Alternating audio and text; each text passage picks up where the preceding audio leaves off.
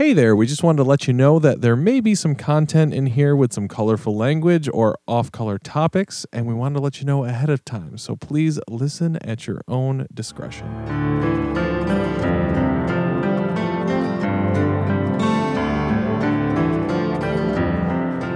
Yeah. Dude, you fucked him over, You should be sorry. Dude, if she dies, if she dies like tomorrow, my life is ruined. You realize that, right? Because she has like fucking tens of thousands, like twenty, thirty thousand dollars in debt that I'm just stuck with now. And I go, I can't pay any of this. My life's over. I lose the house. I lose the, It'd be the nuts. farm. It'd be bad. It'd be bad. take a, I'll take a. oh, yeah, dude. And that be a that's like, That's good whiskey. is it I'll make sure I That- backwash that's a fucking fifty-five dollar bottle. Holy shit! nice? I might not even want to drink this because I don't know if I'll appreciate it. You will. I bet he Just don't doesn't. take a big swig. Just take a He's sip not and gonna. He's gonna be a pussy. swish it around. You're gonna, such a you're gonna, such- he, you're gonna hear so much of us going into the mic. I don't think that's a problem. All right. Well, watch. We're gonna hit record, and we're all just gonna go. Bullshit, we are, brother. You That's know, funny. We're already recording. You know, I'm sitting here right now, right? You right? got your credit score, your social security number. Oh, perfect. Fuck go. yeah. yeah, dude. Well, Hey, my name is David Michael Reed. I'm a cancer, and my social have security cancer, number Dave? What is whatever. Why didn't you tell us? I, s- I was born in July. I was born with no arms or legs. yeah, yeah. These are cybernetic. No, so so the weird thing is, I found out my net like my net value is actually zero. What is that? Fuck yeah. How does that work? That means I have fifty thousand dollars in debt and fifty thousand dollars in assets, which means my overall net value. I'm a zero. Per, it's almost like I don't exist financially. Yeah. it's just my net value is totally zero. At least it's not negative, bro. Because that could be a lot worse. You I'm could you not could the do the red. student loan thing I'm like not I in did. the red. Ooh, yeah. I'm teetering on the edge of very easily being in the red, though. So am I, bro. Just so you guys are aware, when we uh, sit we're already down and on. talk together to do these things, we, uh, you know, we have some beverages. We're men, we're adults. And so the language gets interesting. So just be ready. Maybe don't let is your kids listen to it. That, We, that should be- we probably won't say too much crazy that, stuff. that should be its but own we probably rating. will. This should be IL rated for interesting language. Can we create a new rating for language? The first thing I want to talk about Let's do it. is the name of this thing because we might have a name by the time this comes out. But- Maybe, yeah, but So, so Pat's suggestion was, It's gonna be bad. oh, oh, by the way, uh, I'm AJ, I'm Brad. I'm Dave. and that's all you're ever gonna get. We all play instruments Well, in it's the bands. probably always going to be. They're not us. gonna know which one is which, except for you. Like, the, You're gonna know which one's me We're, because my we're voice officially sounds like it does. instrumentists in Anabasis. Instrumentist, and a Instrumentalist. bassist. Thank you. Very nice. Uh, No, not So the at all. first- not the- even Anna close, no. bassist. I'm the anabassist. Oh, you had to Wah. fucking do it. You had to do it. Ooh. So the the first thing is the name. So so Pat decided that he wants to be professional. Like he wants this to be like a thing that he can be proud of and show his mom. And He his won't be. grandmother. not at Until all. we have a, any dialogue. Like the second we start talking, he's gonna be so disappointed. So he uh he uh he said Anabacast. I have which no problem No. with I also have no problem with it, but it's so vanilla. I just It is very vanilla. It's very much like I Pat. think there's a lot of words that rhyme with pod that we could utilize. I've already expressed like it. Rod, bro. like rod. Yeah, we could do the Anabasis Rodcast. the Rod. But it's all is about really- Rod Serling, and we only discuss our favorite Twilight Zone episodes. I'm okay with that. Well, I thought it was just sarcastic because we all have tiny dicks, or or like the tripod cast. The, tri- Tripod. Those are the only two good ones. the, the Try Hard I actually- podcast. I actually did a rhyme search for words that rhyme with pod, and those were the only two that were actually That's any it. good. That's all yeah. you got. Yeah, there, there's God, but The Godcast. Yeah, as if we Yeah, don't have. We'll get away with that. No egos. No egos. No. egos. No egos. So I, dude, I was walking out of Walmart today, and this lady approached me, and she's like, "Hey, so what we do is we we take up pregnant women from the streets and we're taking donations and we're selling merchandise to try to support these homeless pregnant women. And I was like, okay, yeah, I, I can kind of get on board with that. So I walk up to the table and it was just all Jesus stuff. And I'm not saying that I'm pushing any sort of religion on the band or whatever, but that's that just ain't me. I couldn't get on board with that stuff. So you swung at her?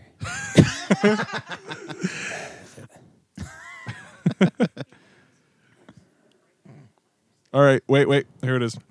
Oh no, we're not professional, Stace. I'm sorry. Yeah, we, we don't we don't go with good. All right, so ideas, only Jess, bad. Jess just sent me a text. It says, "I ate one of those cheese and Slim Jim combo packs, a quarter bag of flaming hot Doritos, and a 16 ounce Red Bull on the drive home. Why would you do it? Because she was in New What Jersey, the so she drove like an hour and a half. And Jess she is just like, said- I want to be a human RPG. So she's- yeah, So she said, she said, I had all of that stuff, and she says, and I just farted and almost threw up.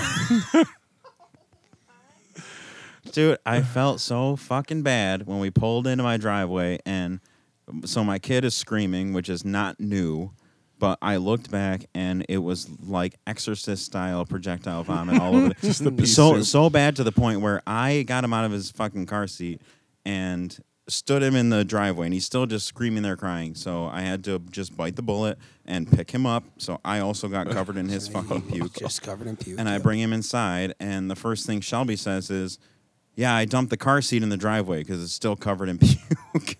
So, like, anyone wondering what parenthood is like, it's literally just puke covered everything. That's all it is. That's no all. shit, just puke. All the good Dude. stuff everyone talks about is bullshit. It's just puke covered everything. and growing up as a kid, like who doesn't remember like laying on the couch watching Scooby Doo with like a pan next to you or a pot, like a pot or a mixing Okay. bowl. All right. Because your parents are like, you're not puking on my fucking floor. so here's a fucking pot with a handle and you're going to puke in that. Okay. So You're this is drink Gatorade. uh, non sequitur, but related. we Okay. did give him a Gatorade. That's Yeah. ama- yeah. That's What flavor? Change. Cool blue, Blue. only. Thank Blue. you. Yeah. And he's Thank gonna you. grow up to hate it. He's What- gonna no, see no, the color and get nauseous. So, like, what I kind already of do. what Yeah, kind so of do we, heathen so do I. actually enjoys the fruit punch? No, one? no, it's no. fucking gross. dude. relax. Only when I'm severely hungover.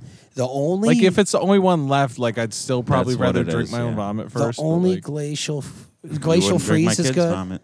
anything that's The blue. light blue. When you say what flavor Gatorade is it, and you say blue, that's And any blue that gets brought out, you're gonna accept. Dude, Pedialyte. Pedialyte's the shit. That's That what is you do. the yeah. shit. They make like grown up Pedialyte now because they know that people don't take care of themselves. Well, They dude, they've be been- they've been- after. It's kind. It's pretty much what Pocari Sweat is in Japan. I mean, Pocari Sweat's closer to like a Gatorade. You just But it's to, basically just, that. the the moment came up and you go, I have to plug the weird Japanese shit I drink. Dude, I love that stuff. That's the best shit ever. I love Pocari Sweat. I wish they sold it like everywhere in America. so I got this shit. Um, they they caught me on an Instagram ad. I thought I was immune to that shit, but it caught me. Hell no. Uh, it's called Cheers, and it's like this vitamin supplement that basically, after you drink booze, well, they have this whole line. So they have this line I can where, already tell this is good. yeah. well, I haven't even tried it yet. It might be good. I don't know. It I'll, might be a I'll scam, update. yeah. I'll update next time. Continue. Yep.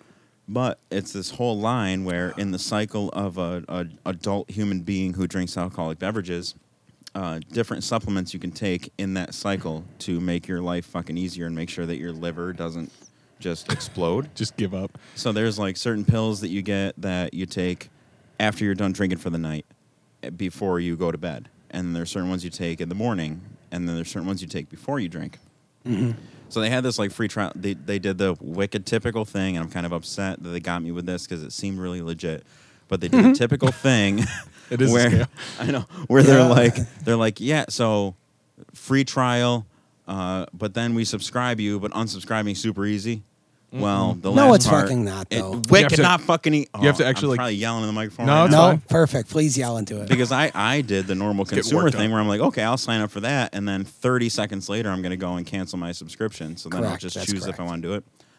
I'm still subscribed to that, and I don't know, like, I don't know where to go to cancel it. You- but I like you I, gotta, I like- got the pills. I haven't That's tried so them funny. yet. Do you think it's like charcoal or something? No, No. No, it's not that like no, it's not that like weird kind of hippie shit. It's no, it's like It's a, it's just charcoal. No, that's a thing though. Like it's like uh it's like a clean charcoal thing. Like if you have like, like, activated charcoal. it- yeah, it's basically like uh Pepto is kind of like charcoal. Like in a oh, liquid form. yeah, kind of. yeah. No, that's true. No, this stuff is um they they actually if you look at the website, it actually they they had me sold. It might be bullshit, but the way they worded it was the nutrients that get taken from your liver when you drink get replenished by this supplement, depending on when you take it. So Okay. I don't know Let us know because you. I mean, you drink. whether it works or not. I'm paying them like fucking fifty bucks a month. So Jesus. You should- fucking you no, I, should- I think it was thirty. You should bucks, go but full yeah. Karen and email their manager. But no, but this was made That's for you do it. alcoholics because it's like, it's like, yeah, we'll give you a one month supply, and you take four every time you drink. So here's fifty of these pills. Perfect. they just expect you to be the what is per- that type like? of person. what is that like that's 12, 12 and a half days? so you're just you just have four day weekends all month. Just- yeah, they're like, you're definitely the kind of guy that goes to work hungover every fucking day. So Yeah. you're gonna need this medicine. God, that I might not actually awesome. be medicine. That's I don't know. fucking funny. It's called Cheers. I haven't tried it yet. This is not an endorsement. I might Yeah, endorse it fuck after I no. try it. I might okay, if they pay us. So I gotta go also back. might shit on it on the podcast.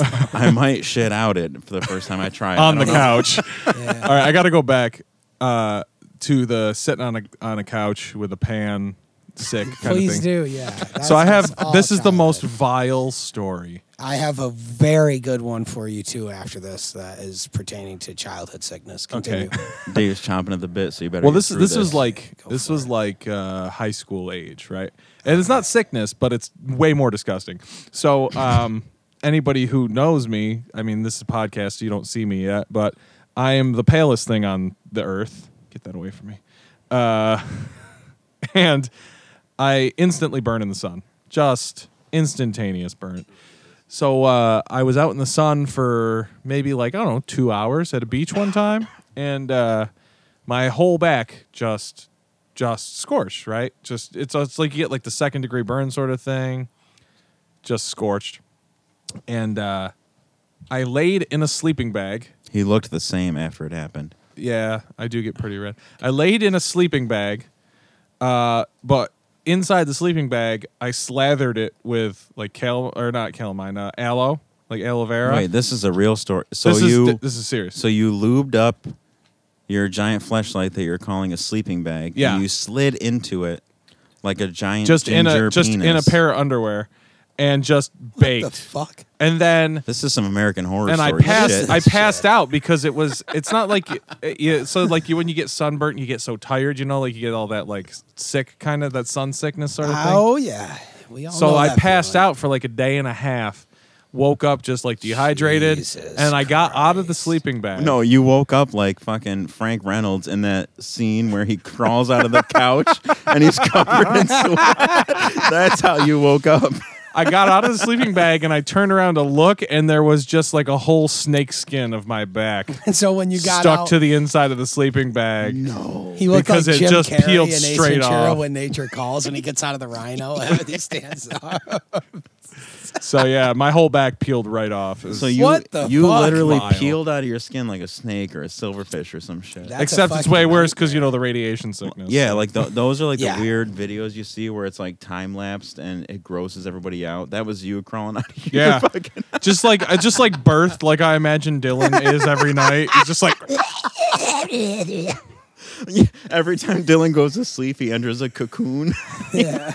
it's just full of like What the it's full of like prime cut steaks and whiskey and just dinosaur noises. yeah. Well, that's when he wakes up. He makes the dinosaur noise. I'm not even gonna try to do it. I wonder what he sounds like during sex. He, He he's, makes the he's a dinosaur virgin, noise. so nobody You think he's a virgin?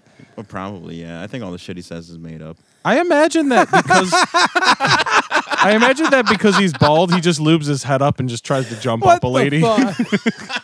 That's so funny, dude. Poor Dilly. Love We that. love him. Eh, No, he's like every time he gets with a girl, he's like they, they think they're gonna hook up, and then he goes, "Yo, let me tell you about saturated fat because that shit is tight." And then he looks in your freezer, and if he finds one hot dog, so help me. No, you are fucked. Not literally. Everything we're saying is so exaggerated of the reality of the situation. I mean, that's what. Oh, gets is the, it? The I listeners. didn't, I didn't realize that. That's awesome. Yeah, we're gonna have to compress and limit the shit out of this thing. Oh my god. Oh yeah. So when uh when we were growing up, um my cousin Maddie, uh Matt, Matthew Sawyer, um, stayed with us a lot. Like every fucking weekend. He would come over and spend the night all weekend and we would just play video games and bro out. He was like our best friend when we were little kids, whole time we were growing up. Thing is, every single night that he stayed in our house, he hose puked bad. and we don't know why. He had a stomach virus for like the first 18 years of his life. Dude, every single time. yeah, it's a 24 virus. Oh, 24 Dude. hour? No, It's 24, 24 year, years. dude. Every night, every single night, that kid would fucking repaint our bathroom so bad. Just repaint. It was crazy, he- man. did he- he would like talk in his sleep, and he'd be gagging and shit in his You're sleep, and we're like, "Matt, go puke." That's so vile. It was fucking I crazy. just, I just imagine though, that, like you, st- you just said repaint, so I just imagine the We've kid, the kid's like sleepwalking, and he goes into your bathroom, and he just takes out a roll of blue painter's tape, and he just masks off the ceiling and like all the outlets, and then he's like, "Yes, this looks good."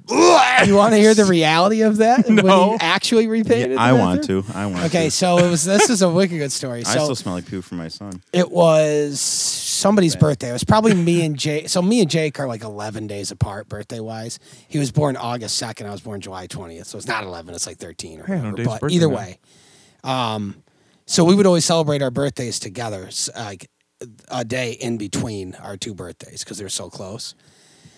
So we went. To, we used to have this place around here called Funscape. That was like an indoor amusement park. It was it was Discovery Zone, DZ Discovery Zone. I don't care. We call it. It was called Funscape when we were kids. Okay, But either way, there was like an indoor miniature golf, and there was like all this other shit, uh, arcade stuff.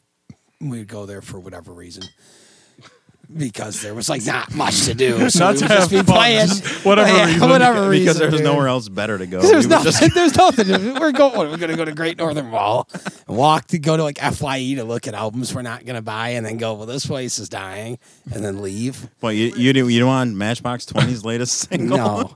So actually you don't need that- six copies that. of the Black Album by Metallica with like, but all the cases are cracked in yeah, the same spot. yeah. Oh, I got a funny story. About, okay, go ahead. Yeah, anywho. so we went to And they had a roller coaster simulator there. And my brother's like childhood best friend was this dude named Sam Thomas, great guy. But uh he was out for our birthday or whatever. So Sam was with us and my cousin Matt was with us. And then I had Odie with us as well, my buddy Odie. Yeah. And Matt wanted to ride the like simulated roller coaster wicked bad. So Sam was like, Well, I'll ride it with you under one condition. You understand clearly that if you hit the like eject button because you feel like you're gonna get sick, you just are gonna get sick instead. That button's not getting hit. He's like praying for vomit. So Matt's just like, of course, no problem, man. He's a kid, man. He just wants to be cool. So they go in there and like two seconds in, Matt's like, "Are you good?" Like screaming, "I'm puking!" and slams the button. Do- doesn't puke. Slams the button and Sam's like, "What the fuck?" Wicked best, right? so that night, that night, we're all sleeping in the same room. We all slept in my brother's bedroom. We just camped out in like blankets and shit, right? And in the middle of the night, we're all hanging out. Uh, we're all hanging out, just like talking, geeking out. It's like two in the morning, you know, and we hear Matt start being like, oh, oh, oh," and we're like, what? So we're like, Matt, what are you doing? And he yelled some shit. He was like sleeping. He starts yelling some shit. He gets up and he runs to the bathroom. So my brother and Sam chase his ass, and I'm like, what the fuck is going on? So they run over there and they watch him stand in the bathroom, and he just has like a blank look on his face, and he just like looks at our shower, opens his mouth and just hoses puke at the wall, just splashes puke over the wall. then he like turns and looks at another wall in the bathroom, just a random wall. Opens his mouth, just hose, hose puke, and just re, just repaints every wall, just like whole one- bathroom, just 90 gallons of degrees, puke, just, dude. Yup, crazy. I look in there, the whole bathroom's just covered. Dude, in he was puke like a puke turret. floor, He dude. was It's a turret crazy. of Yup. puke. He was a puke turret. My mom wakes up and she's like, "You gotta be kidding me!" so she fucking stayed up and cleaned all that. No. Your mom must Yeah. have been a fucking saint. She was, Oh, dude. I- we I were, wish I could- We I- were garbage. It's not like she's dead or she just anything. I just want to meet it. your mom. I want My mom's great. It did sound man. like when I said that she was dead. I just wanna she's very see- much alive. my mom's very much alive. I just want to see where this came from. Like I oh, just no, no. I came from my brother. oh That's, the, no. that's the truth. Like, no, my I'd brother's like not to my know. father. I would like to know the It's not genetics about that. that. Okay, so so now I got to jump back in. Anabacast was pitched. Anabasis podcast, the Rodcast, you know, the Dennis Rodman, Try podcast. Kim Jong Il podcast. No, I think we can do better, man. I just want a little bit of time I- to think about that, it. No, I'm not saying we got to make a decision, but I got to explain. The one I pushed really hard for was the Frig cast, That's correct. and that's because Dave has his own language that he No, I don't. No, th- uh, that's You that's specifically wicked due to dope. Trailer Park Boys, right? No, Frig. I That's mean, you and Frig Jake, is right? is very prevalent in Trailer Park Boys. Yeah, but Frig is something we always just said, and that's one of the reasons. It's one of the like nine billion reasons why Trailer Park Boys just smoked me when I watched it because like everything they do, everything they say, it's all stuff that pertains to my entire life growing up. Not not because we were petty criminals, but like growing up mean, in you were. Oswego, you, you, saw you were, but that's not why. Yeah.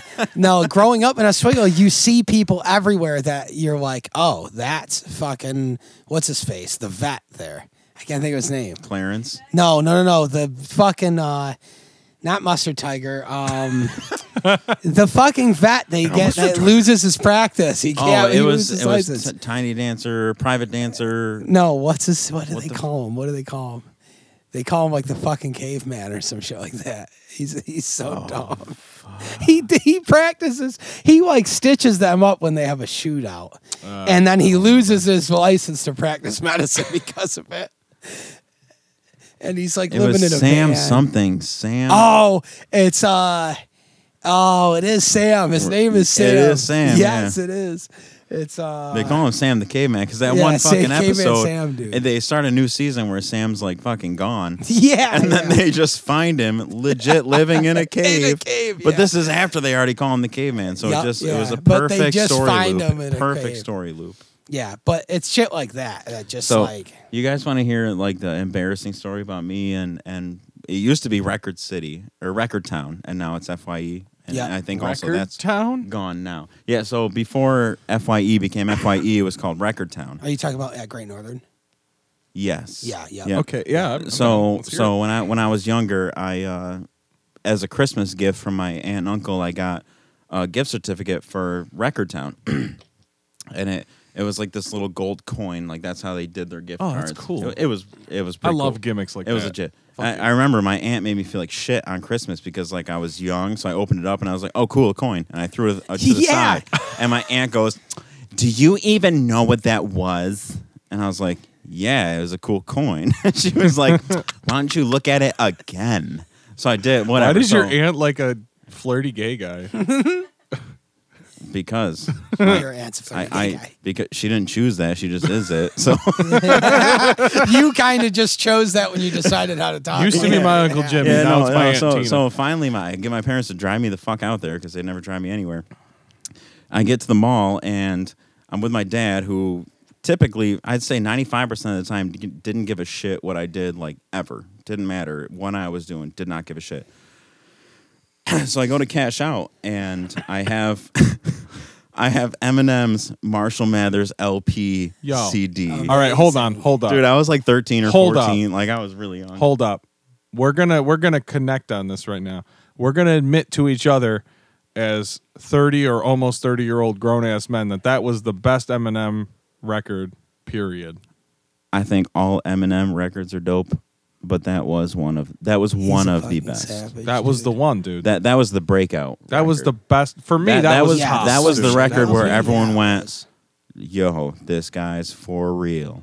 That was for real. yeah. So Uh, okay. so I, I so I get up to the counter and I'm like, I, you know, I feel fucking hard because I got I'm 14. I got my Marshall Mathers LP disc in hand. I'm in ninth grade. I'm like, yo, I can't wait to put this in my fucking Sony Walkman and get on the bus. The yellow one? and be the hardest dude on the bus, right?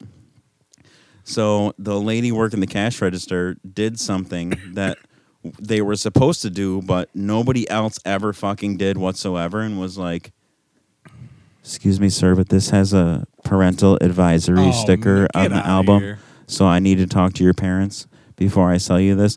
So my dad was at a different store, and I and I'm sitting there going, "Well, this is fucking stupid," because I already knew that my dad was not going to be cool with it.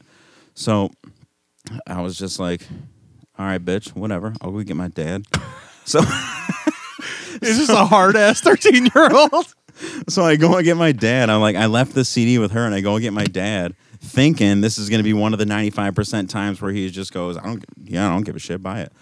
So instead, my dad had this one moment of clarity where he goes, All right, well, we're gonna buy this, and I'm gonna take it home and listen to it, and if I don't like That's it, a fucking nightmare. Oh no. He's like, if I don't like it, I'm I'm just gonna break it. Not and that you're, you're record. gonna waste your gift certificate.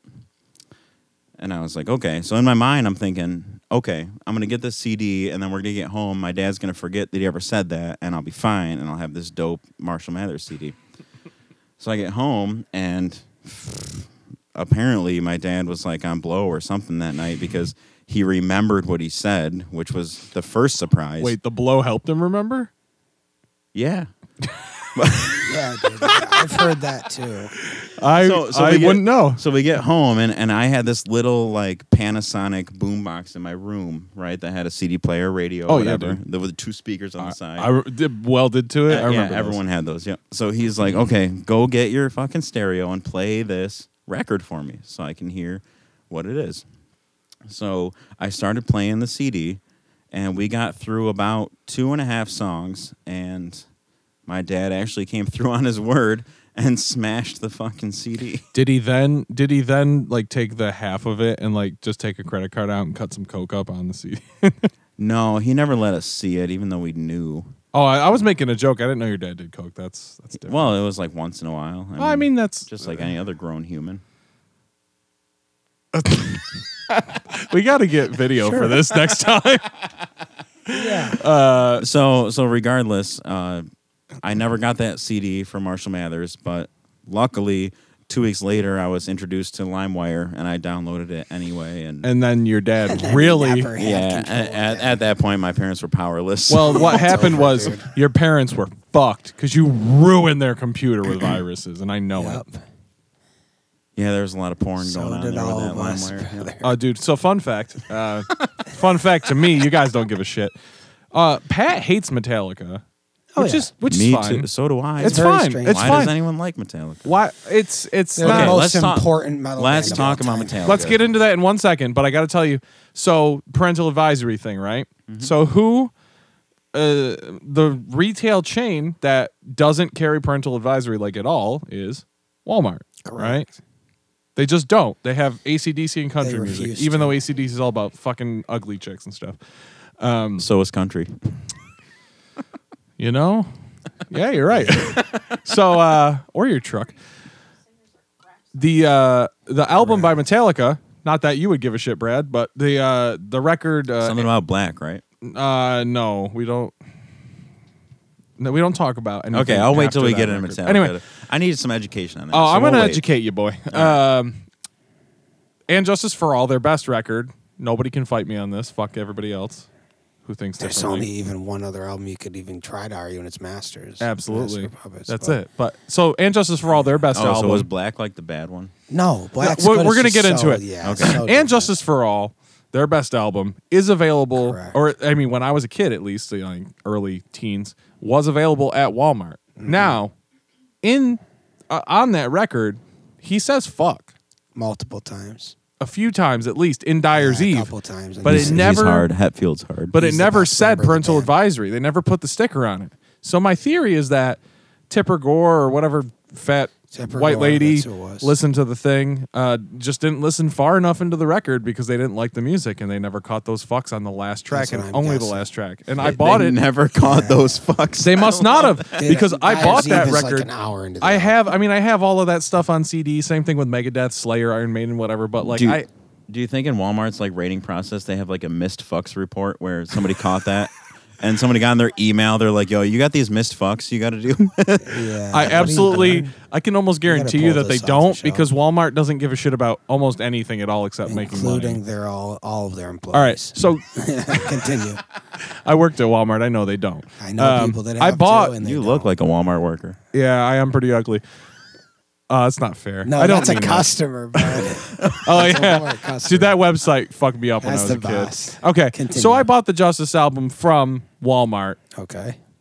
and that was the story. They they had it there. It says fuck. I bought it. I own it still, and I think that's kind of funny because Walmart's like, you know, give us your money and buy your cheap potato chips. and- Yeah, we, we don't give a shit if your Whatever. kids get fucked up. yeah Just give us your money. yeah. Oh my god. But then this chick at Record Town, or whatever the fuck it's called, is busting your balls about one of the better records. Yeah, she So she funny, she must have been new because nobody on Who earth has gives ever a gone. shit? I gotta talk to your parents before I sell you this album. Nobody that has ever fucking done that. Do you remember when parents cared about that too, though? No, because my you're- mom never you just cared. said your dad cared and went, mm, "That's getting smashed." My dad cared for about three hours, and that was the three hours from when I bought the album Oh, to when we got home and he And he listened to it. it. yeah, and then he cared, and then after that, you were like, "Do you care if I buy this porn DVD?" And he's like, "Get out of my face, buy it. Just get out of my face." and then let me watch Have it. it- oh, and you'll never get it My- back.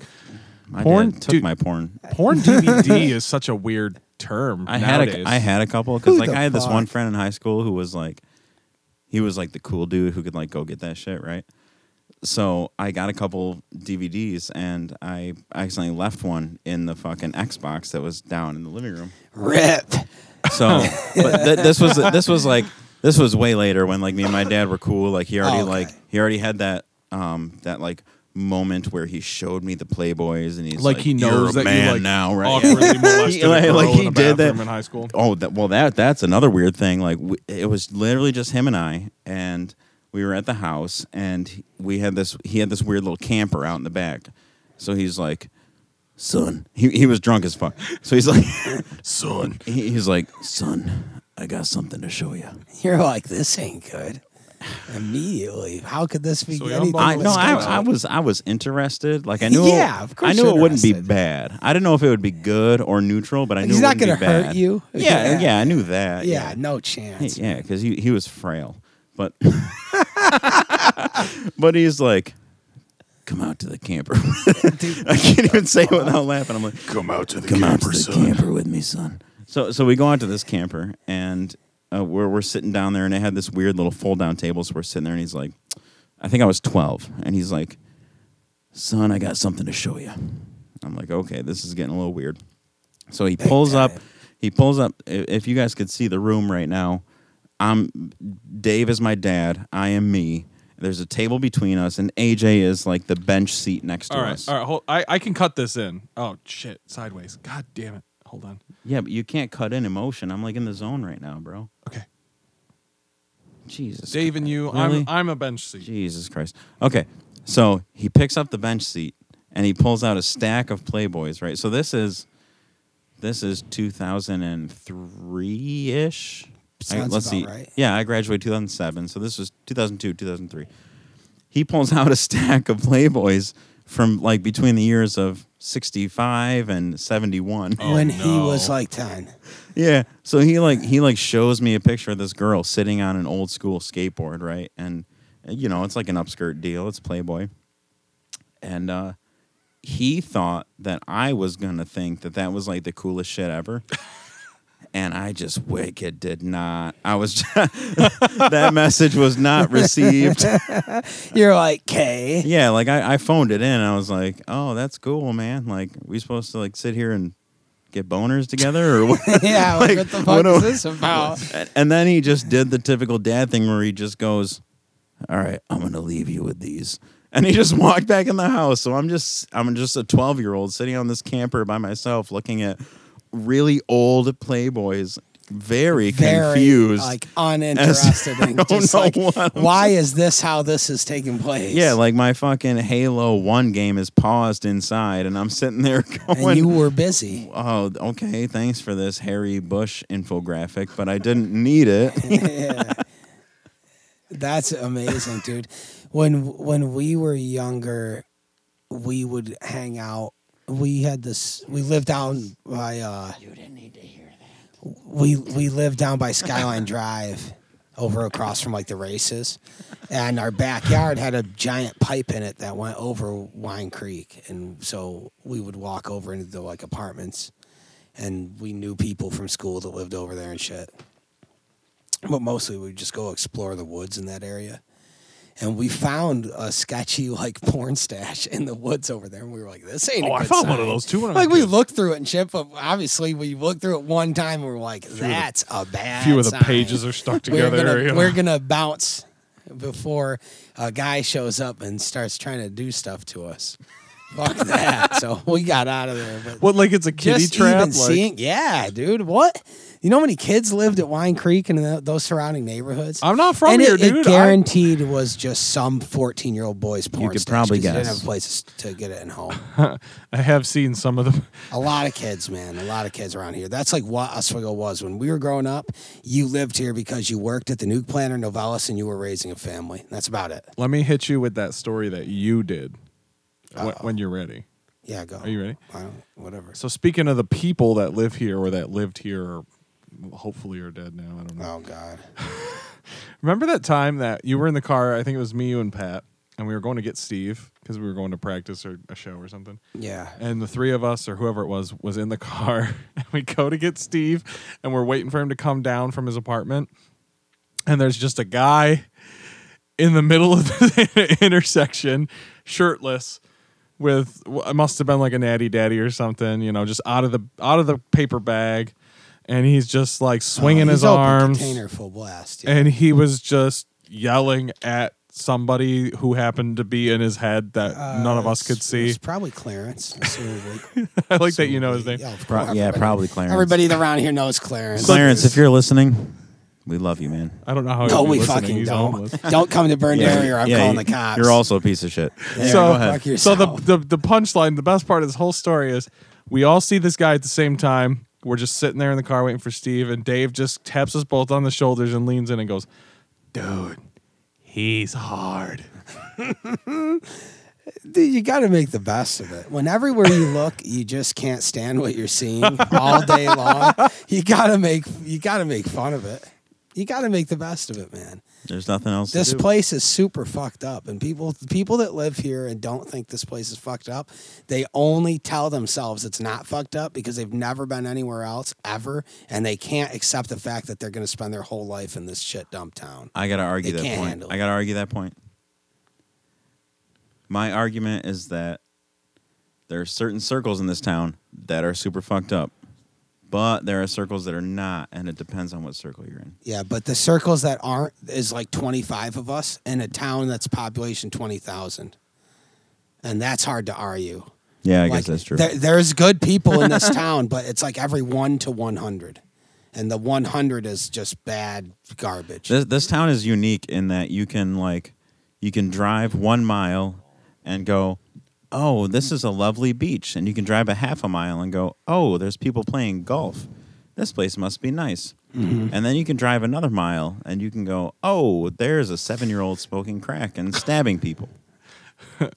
it's it's all very close quarters. Okay, so so let me give you the geography of Albany, New York, because that's where I live, and any given city, anywhere I've ever been, I've driven over Salt Lake City. I've been to like San Francisco, Chicago, New York, L.A., Boston, blah blah blah. wow, braggadocious. Yeah, I'm pretty. I'm pretty middle class. Weird, white. weird, weird flex, but okay. We've all been on the road, so we know that's not a flex. He's complaining about it. I, I'm about to, Anything AJ says is a complaint. more or less, and I like to spend money anyway.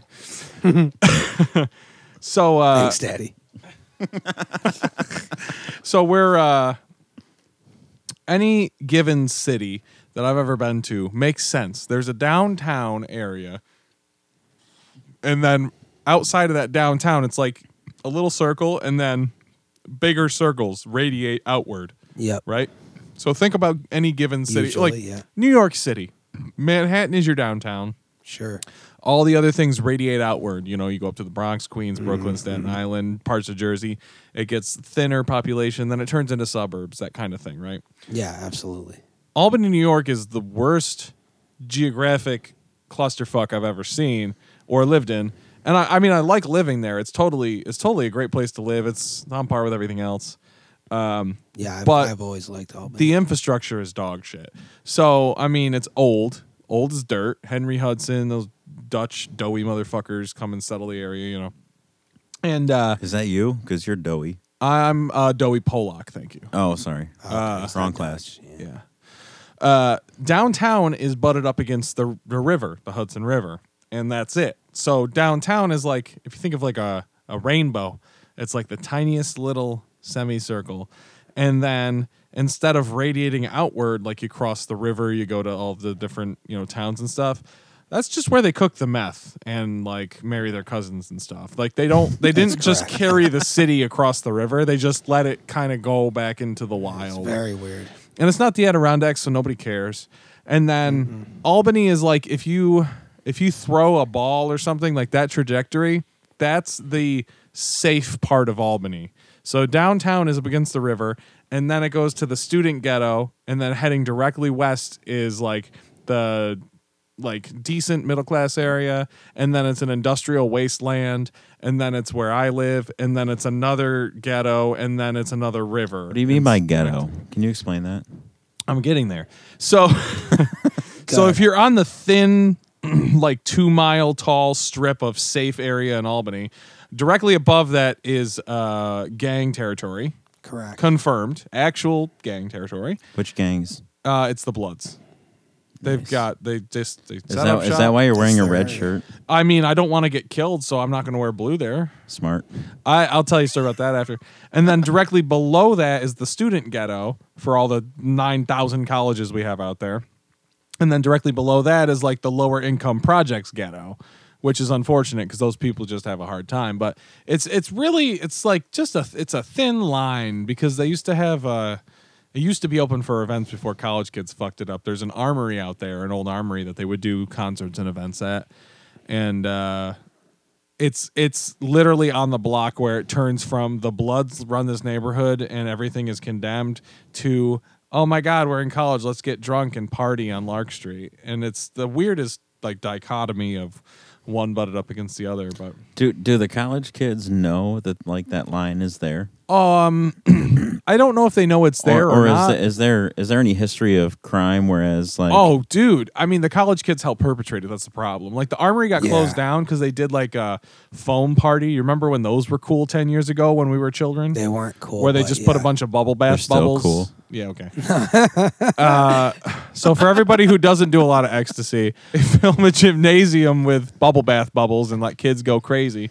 So, Sounds very so a bunch of kids left this party at this armory. they're wicked fun, dude. and they flipped a car over, and then they flipped What the another car fuck? over. Okay, and then that they, part's not. Now fun. And they we're flipped a talking. cop car over. Now we're talking. so they ruined it for everybody. Like I saw Lamb of God there when Dave's I was like, a Yo, kid. those parties suck until there's destruction. Yeah, it's uh it's not a place I'd choose to like live. life Like I wouldn't live above Day. any of those bars. It's sketchy. Anyway, yeah, dude. So the story I have about the ghetto with the Bloods in it.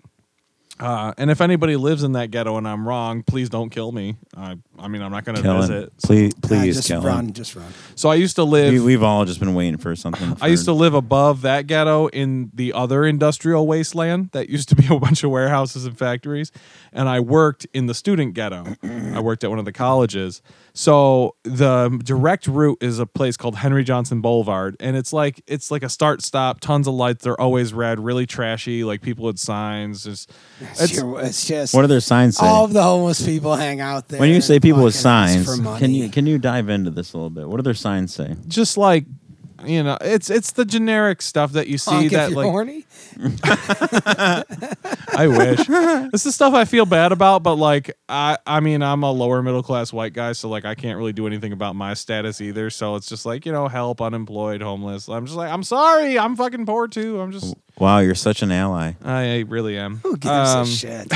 Go buy another natty daddy scumbag. I Yeah. see. I'm. I don't. That's I mean you I, cater I to care them, so- about people No, a you don't. I try very hard to be a good person, but I just I live in a weird, fucked up place, and I see a lot. I see a very high density of people come up to people going, "I- "I don't have anything, sir. Please help me." And I hear him say it to a guy. Guy gives him a five, and right in front of that guy, they're sprinting like they're fucking running a marathon. Not a marathon, like a hundred meter dash. Like they're sprinting to the cooler to get a 25 ounce natty daddy with the money the guy just gave them because they're they really are hurting for money. Yeah, they, they, like, they, they call go that the, fuck the- they call that the Usain Bolt to the cooler. Yeah, yeah. My favorite was uh, when you It's were not all leaving. like that, but it's it's ninety percent of the time. Is that guy's name really Usain Bolt? yeah, That's correct. the yeah. Olympic runner. He Yeah, won he like broke the one or two years. shattered years? the world record for the 200 meter.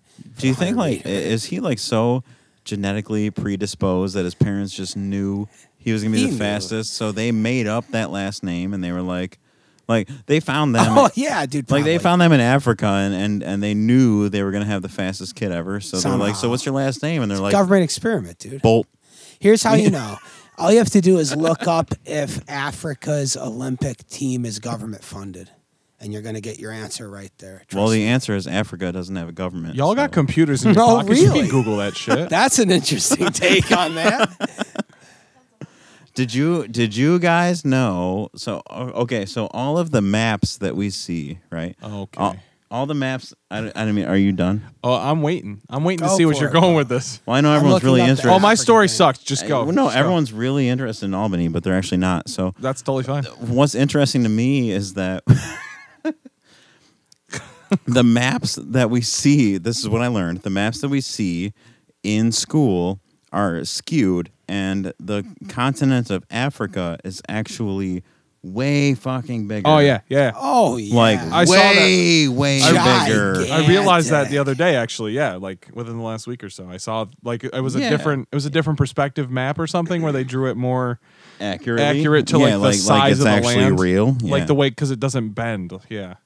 So, what like what do you what do you guys make of that? What is what's the implications of that?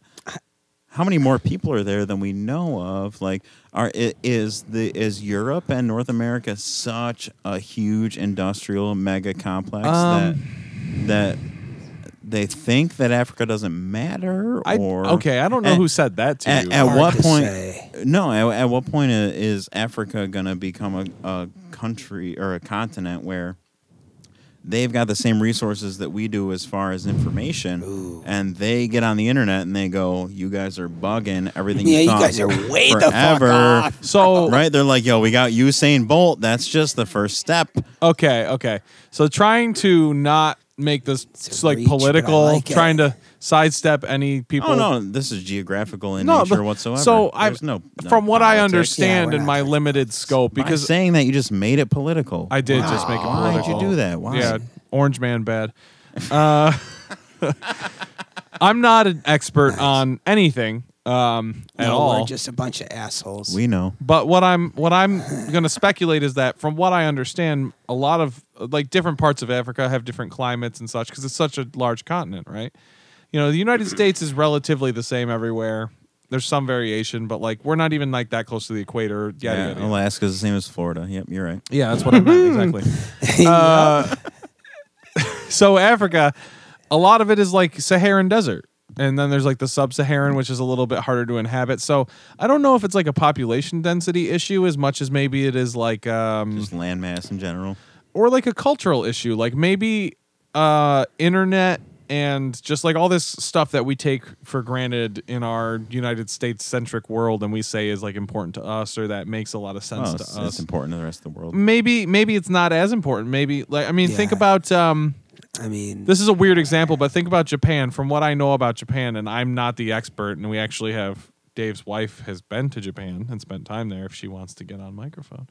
Uh japan a lot of their culture is a little different you know like i from what i understand which is very little they talk about honor and things like that and not like the stereotypical way like everybody bows all the time but it's just it's a different vibe from what i've heard over there and people are a little Very bit less obsessed with Very you know different. status symbols or just hoarding wealth and um, it's just a different world. You know, I, I imagine other than the language or or whatever that might be.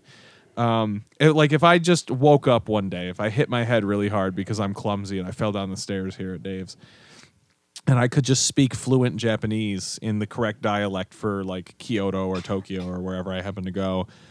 I imagine it'd be just a huge culture shock because they, from what I understand, they live life very differently than we do, and that I feel like that goes for almost of places do. yeah, it goes for almost everybody, you know.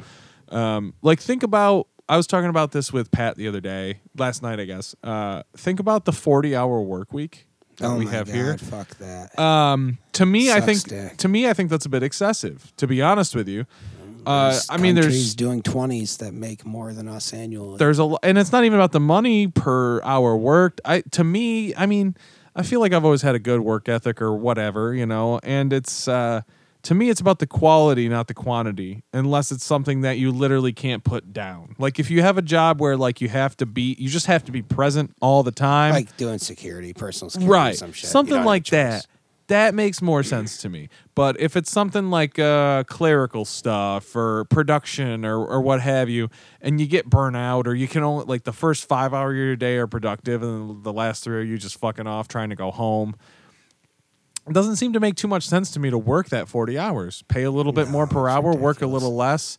And, you know, again, I'm not an expert on anything, but from things that I've seen, bits and pieces, what I feel like I'm kind of getting a concept of is think about like uh, Sweden and Norway and these other countries. You know, it's Yeah. really fucking cold up there.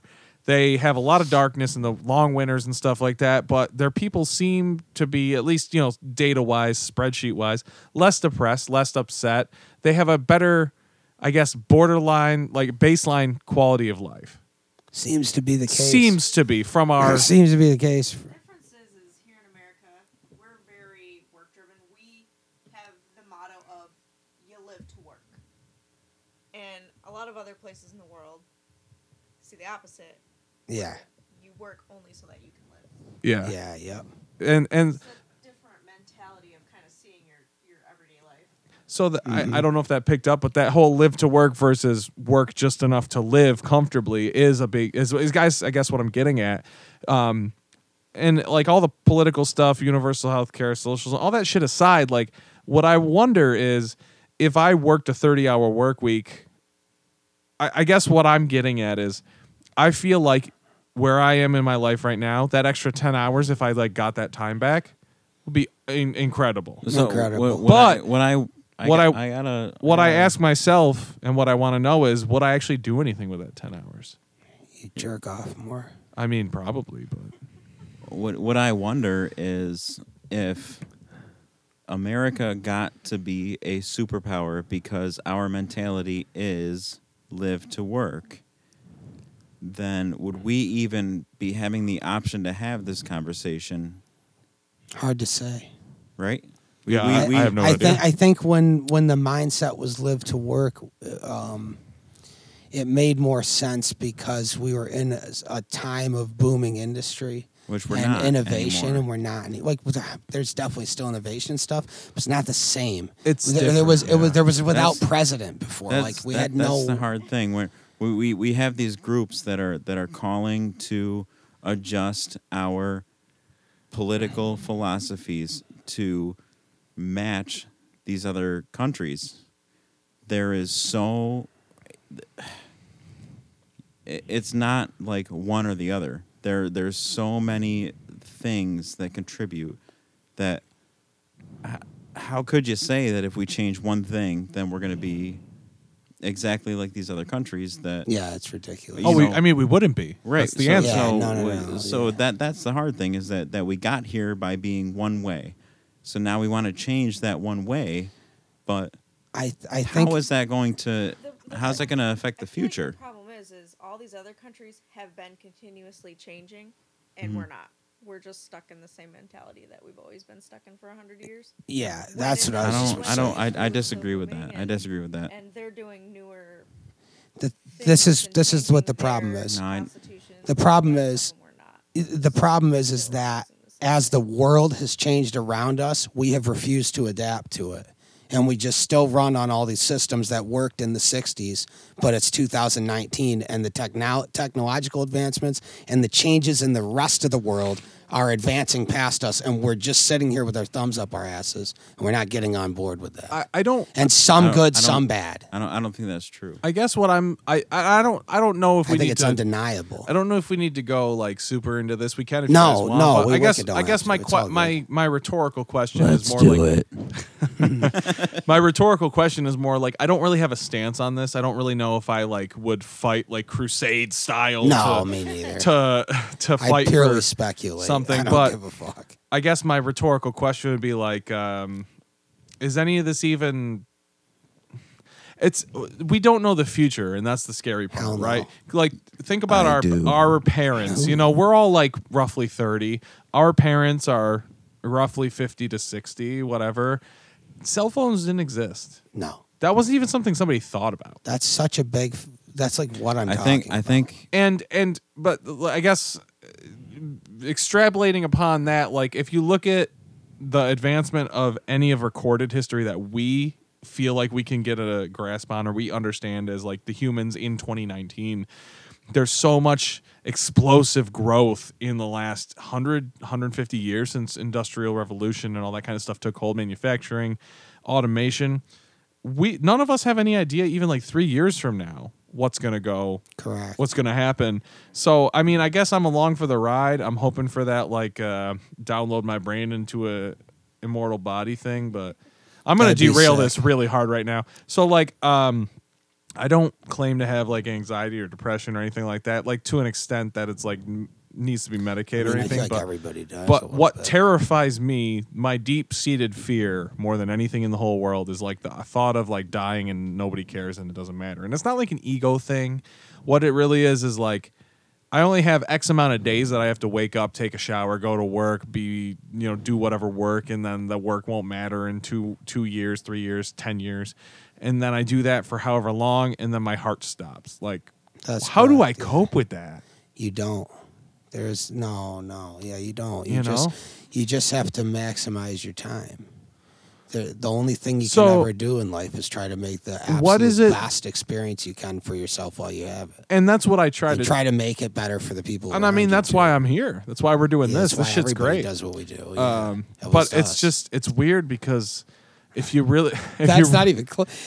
I just said that's why everybody So- does so what they I- do. So many people don't do that. no shit. I know Yeah. but but what I'm saying is if you break it down to like a, a molecular level you know you like dissect this as far as it goes and this is the truly terrifying part to me is whose system of judgment are you using to decide if you've lived a life worth living are your own somebody Ooh. else's society at large like that's deep. So I, I, I don't know. It just terrifies me I- to think that like if I feel like I lived a good life, but nobody gives a shit, and it's up to Oh, it's up to you, bro. So I, I, I had this conversation with somebody once, and, and I was expressing the same concerns. What we talked about was the fact that the the human body is comprised of the same five elements in the same proportions as every other celestial being.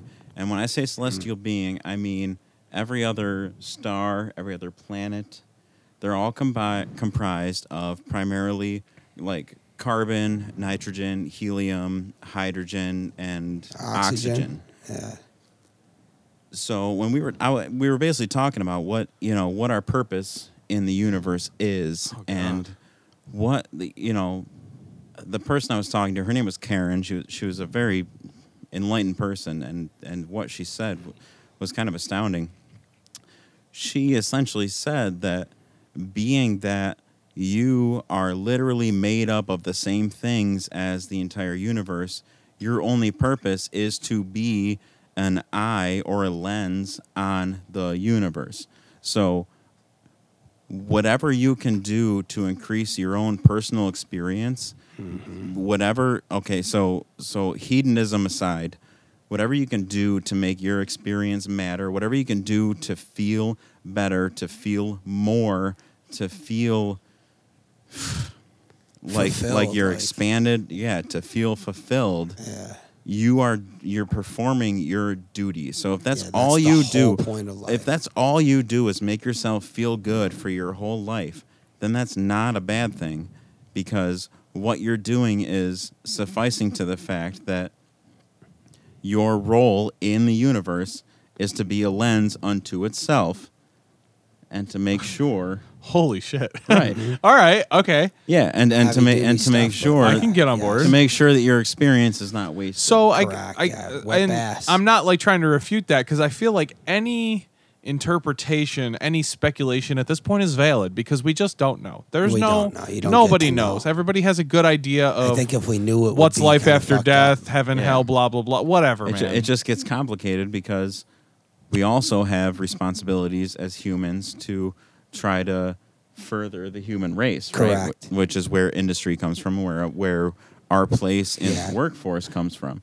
So that makes things a little more convoluted. So you can't just wake up every day and go, "This is what makes me feel good, Mm. so this is what I'm going to do." right. No, because every, every single guy in the world would just jerk off of morning to night.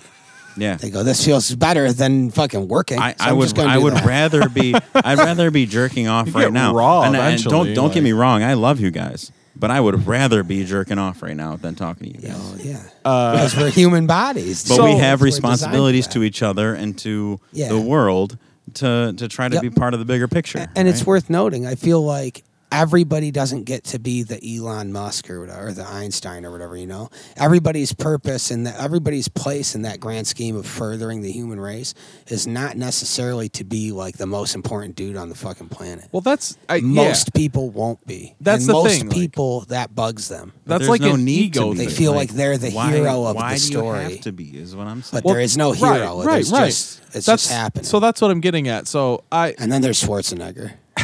And now there's a hero. and Cena. And John Cena, yeah, and Kurt Russell, Jesse Ventura, Tombstone thank with you. the mustache.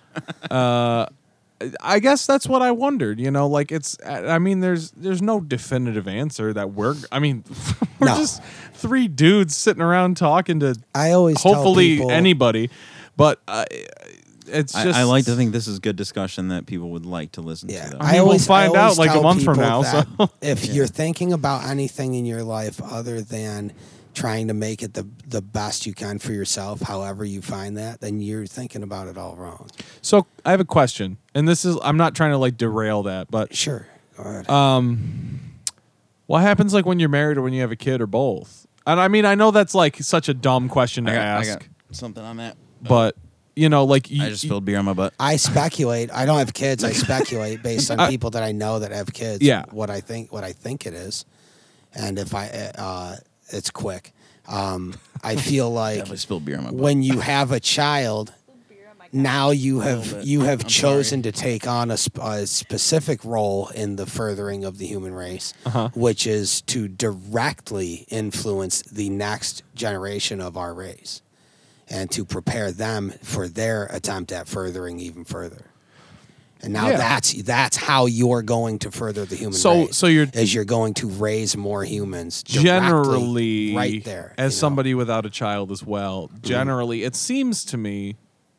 doesn't have to be the only way. pretty much the same frame of one of reference you have friends with kids and, and such so forth family Mm-hmm. other kids uh, it seems like and, and i don't want this to sound like a negative because it's not but it almost seems like at that point you choose to live for yourself and your kid as well Correct. you're trying to live through your kid not vicariously like you want to go back to kindergarten because that shit sucked No, Except nap it's time would getting be them great. ready Some to- people do that, and it's cringy as fuck. very cringy, Ugh, very cringy. the Dance helicopter moms and parent stuff. thing oh, oh, my my god! oh my god do in you- the dude you ever- crowd doing every move. You ever, you ever go to a dance com- competition? Oh no my and i don't God. want to I have. God, It's a save me from fucking- this. So bad. Oh, it's so funny though.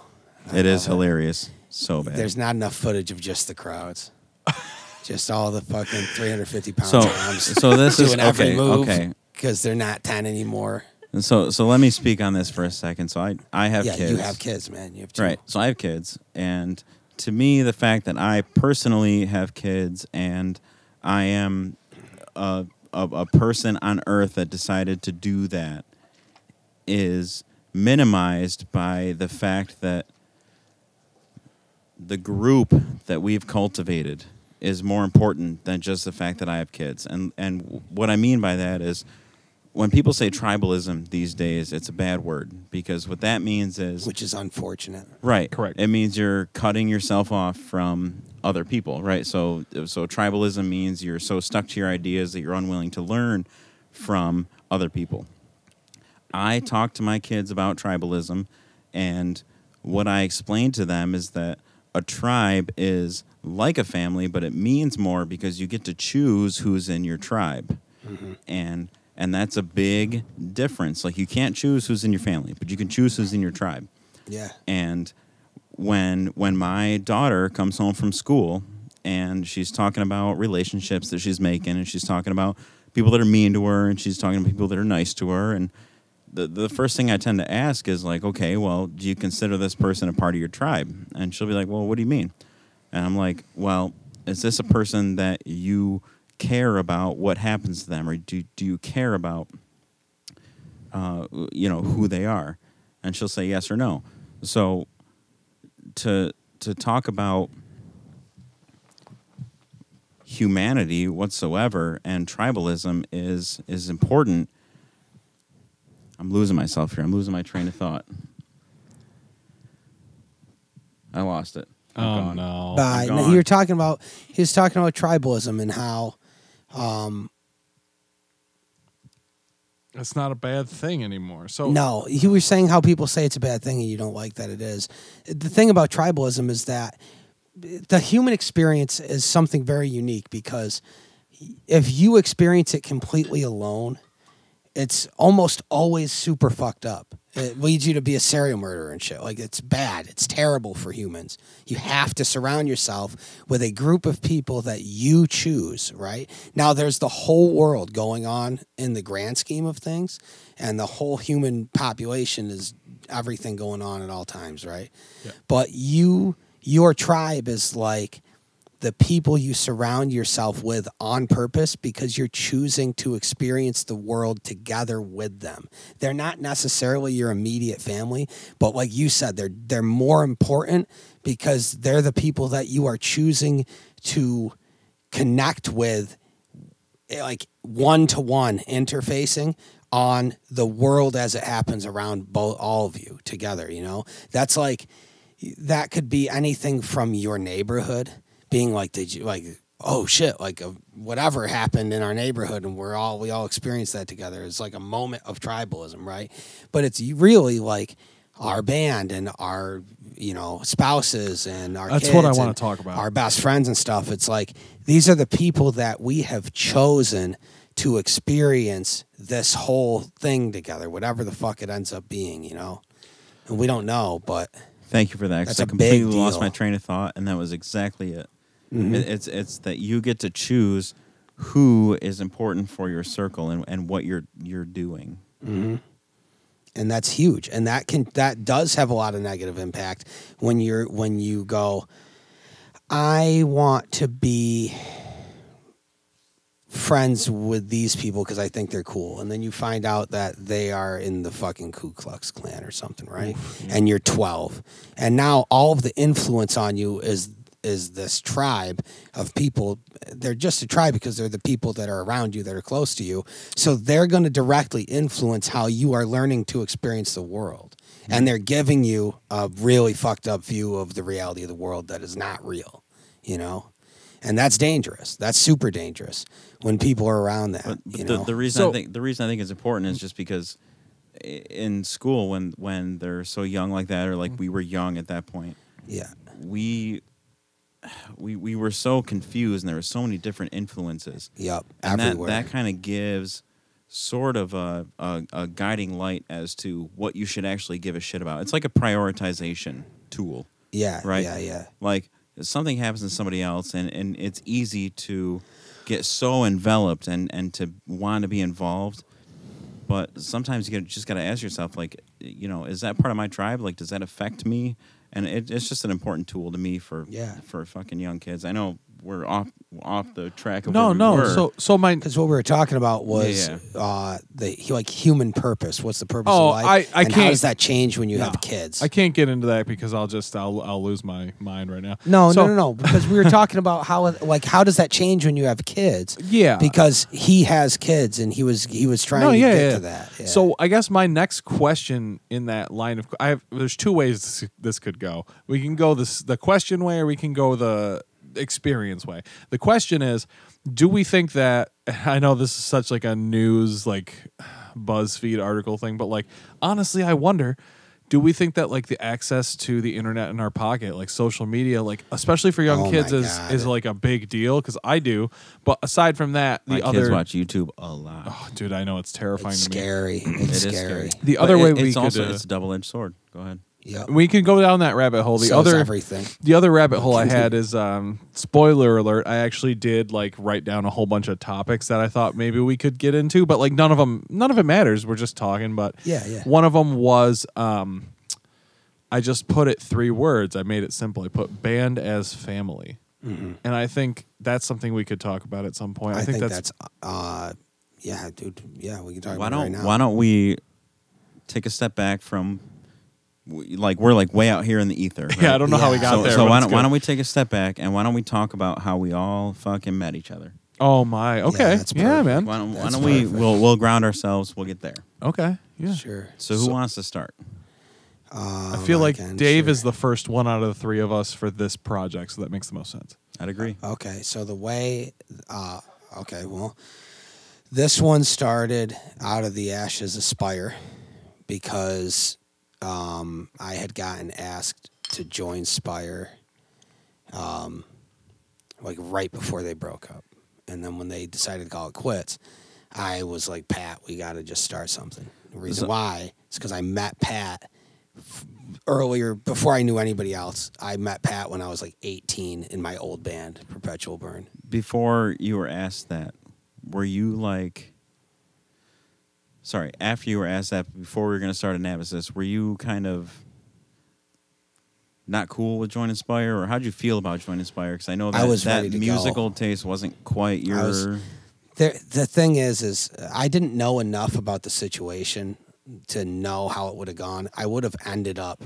probably not working out, but it's because I have such a heavy influence on the songwriting. And they already had their system worked out, and I was going to step in and go, "Very cool. Here's like a thousand albums worth of material and ideas and shit." And they were going to go zero, and I'd go wrong guy. Then I, I only guy." ask because after working with you for three years, Mm-hmm. uh, to to imagine you being a part of Spire, and after hearing Spire, it, there's a disconnect there. There is, yeah. So- it's not my style, and- but and- I would have that their style would have changed. And I don't want I to. was the guy. I don't want to cut him off because I want him to finish this. But uh, I was. uh But I'm gonna cut him off. I'm gonna cut him off. Go ahead. I've been like a long time fan of that. But So Spire was Pat's our vocalist, half guitarist band before this, and it went a long time, like 15 14 years, since years. like he was a child. Yeah, they like started it when they were like so I mean in it's eighth grade. Or It was like shit. probably like four different bands, you know. And I have I have the records on my computer to prove that it was like four or five different yeah, bands. but- yeah. Um, I, as a fan of the band, not not just you know because I know the guys or anything, but as a fan of the band, I think it would have worked. I think you guys would have made it work Yeah, together. yeah, we would've. And I was really excited to hear that you were going to play. it for would have them. sounded like an Anabasis, though. It and probably would have just turned into an episode. And then uh, I was bummed when the band kind of fell apart. But I'll tell my story in a minute. But anyway, so you uh, So I- you met Pat okay. as a kid. when I was when I was 18, I started my old band Perpetual Burn with my brother and my good buddy Grant Davis and Joe Motika yeah. and our friend Paul Haggerty, and we did an album. And we were playing. We played our first shows and stuff. And one of the first shows we played as a band, and I mean, some of the first shows any of us have had ever played live. Period. We played at Harborfest during a battle of the bands, and we came in second place. And the band that came in first place was Spire, and that's how we met all those guys.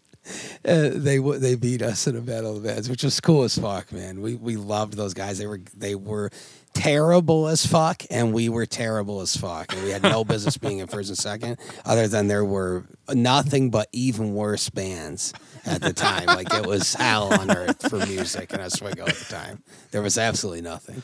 So, and it got nasty because so many good bands came out like all around that same time with Psychopath and Cosmic Sea. Like Yeah, dude. it was cool. But um, so if you skip forward a couple years, uh, we did a five song EP in Burn that we self produced.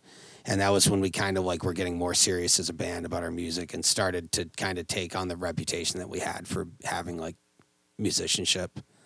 Um, and then at the same time, Spire was doing Discovery.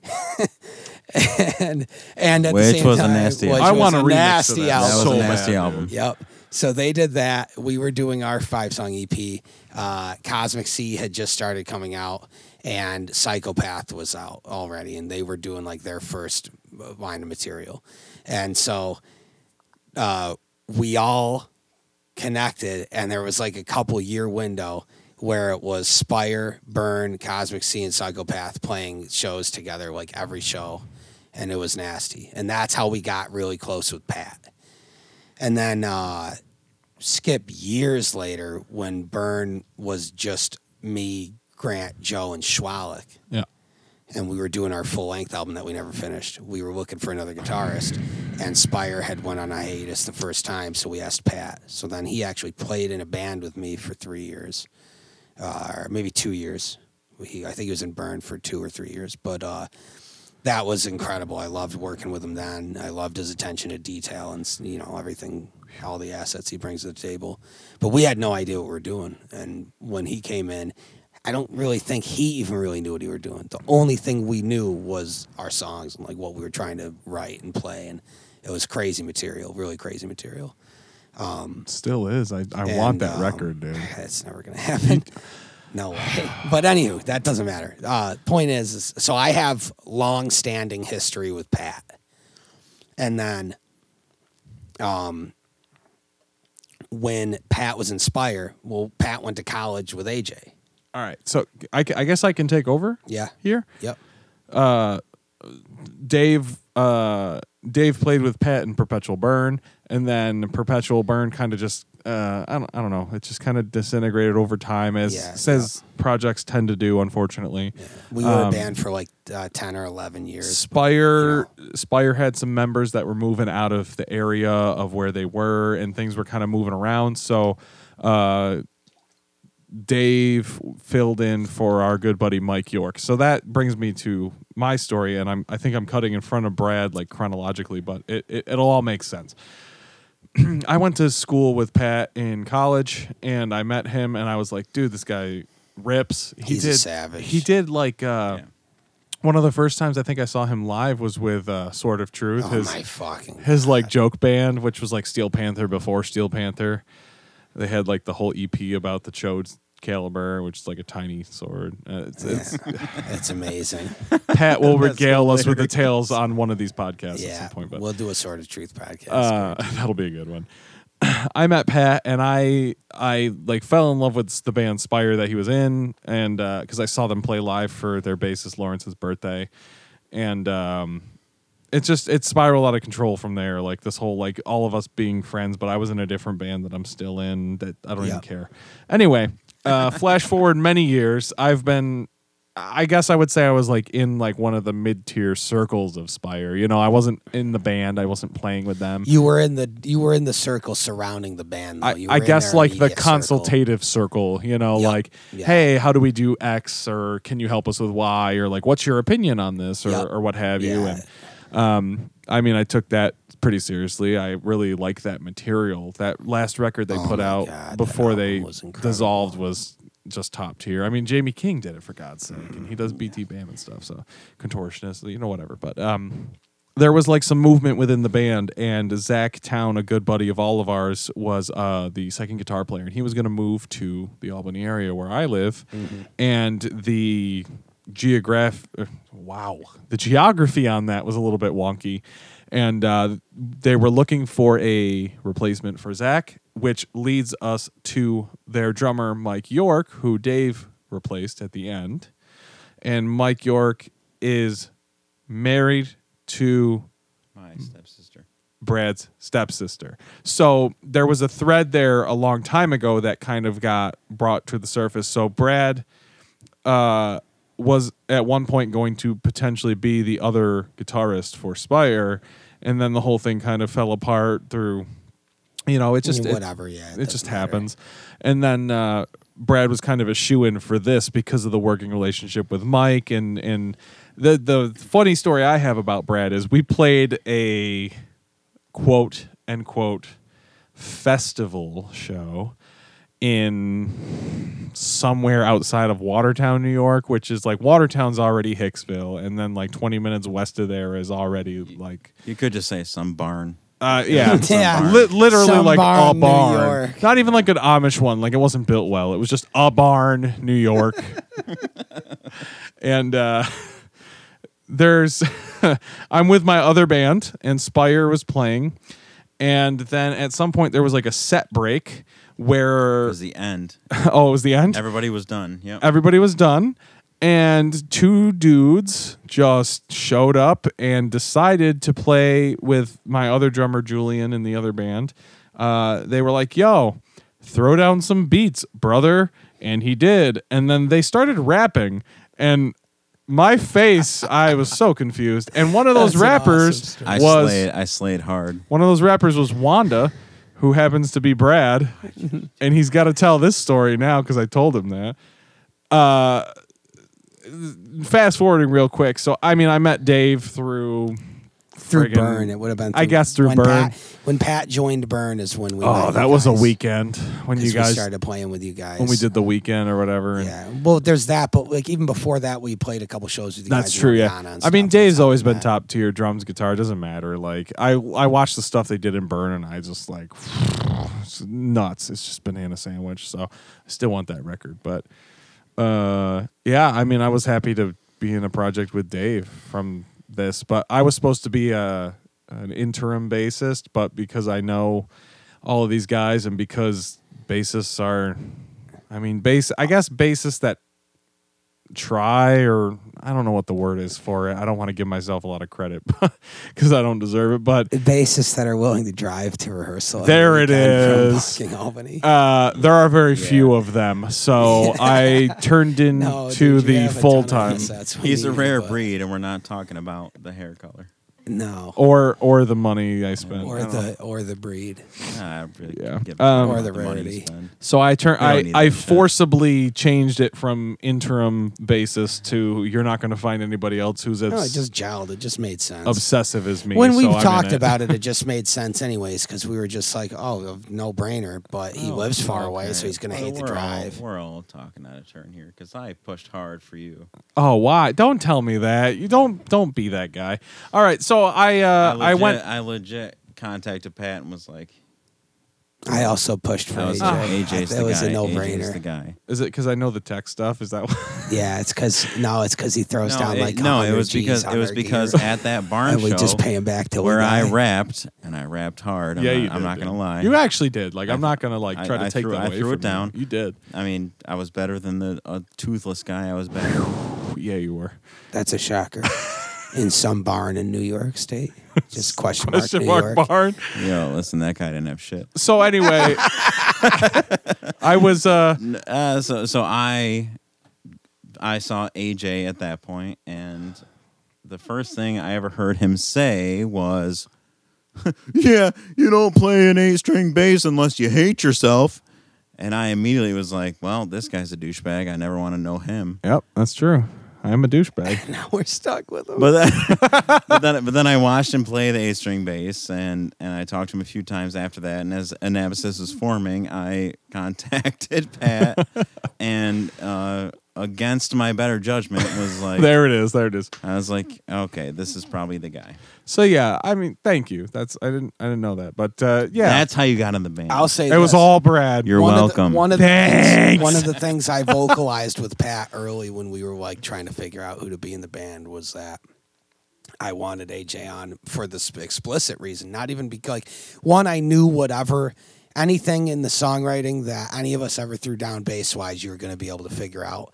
But when we started this band, we kind of started it with the prerequisite walking in the door that it was known you were going to be able to handle it wherever the material went. Yeah, And if you couldn't, you were going to do the work you needed to do to be able to. And that was going to be not questioned.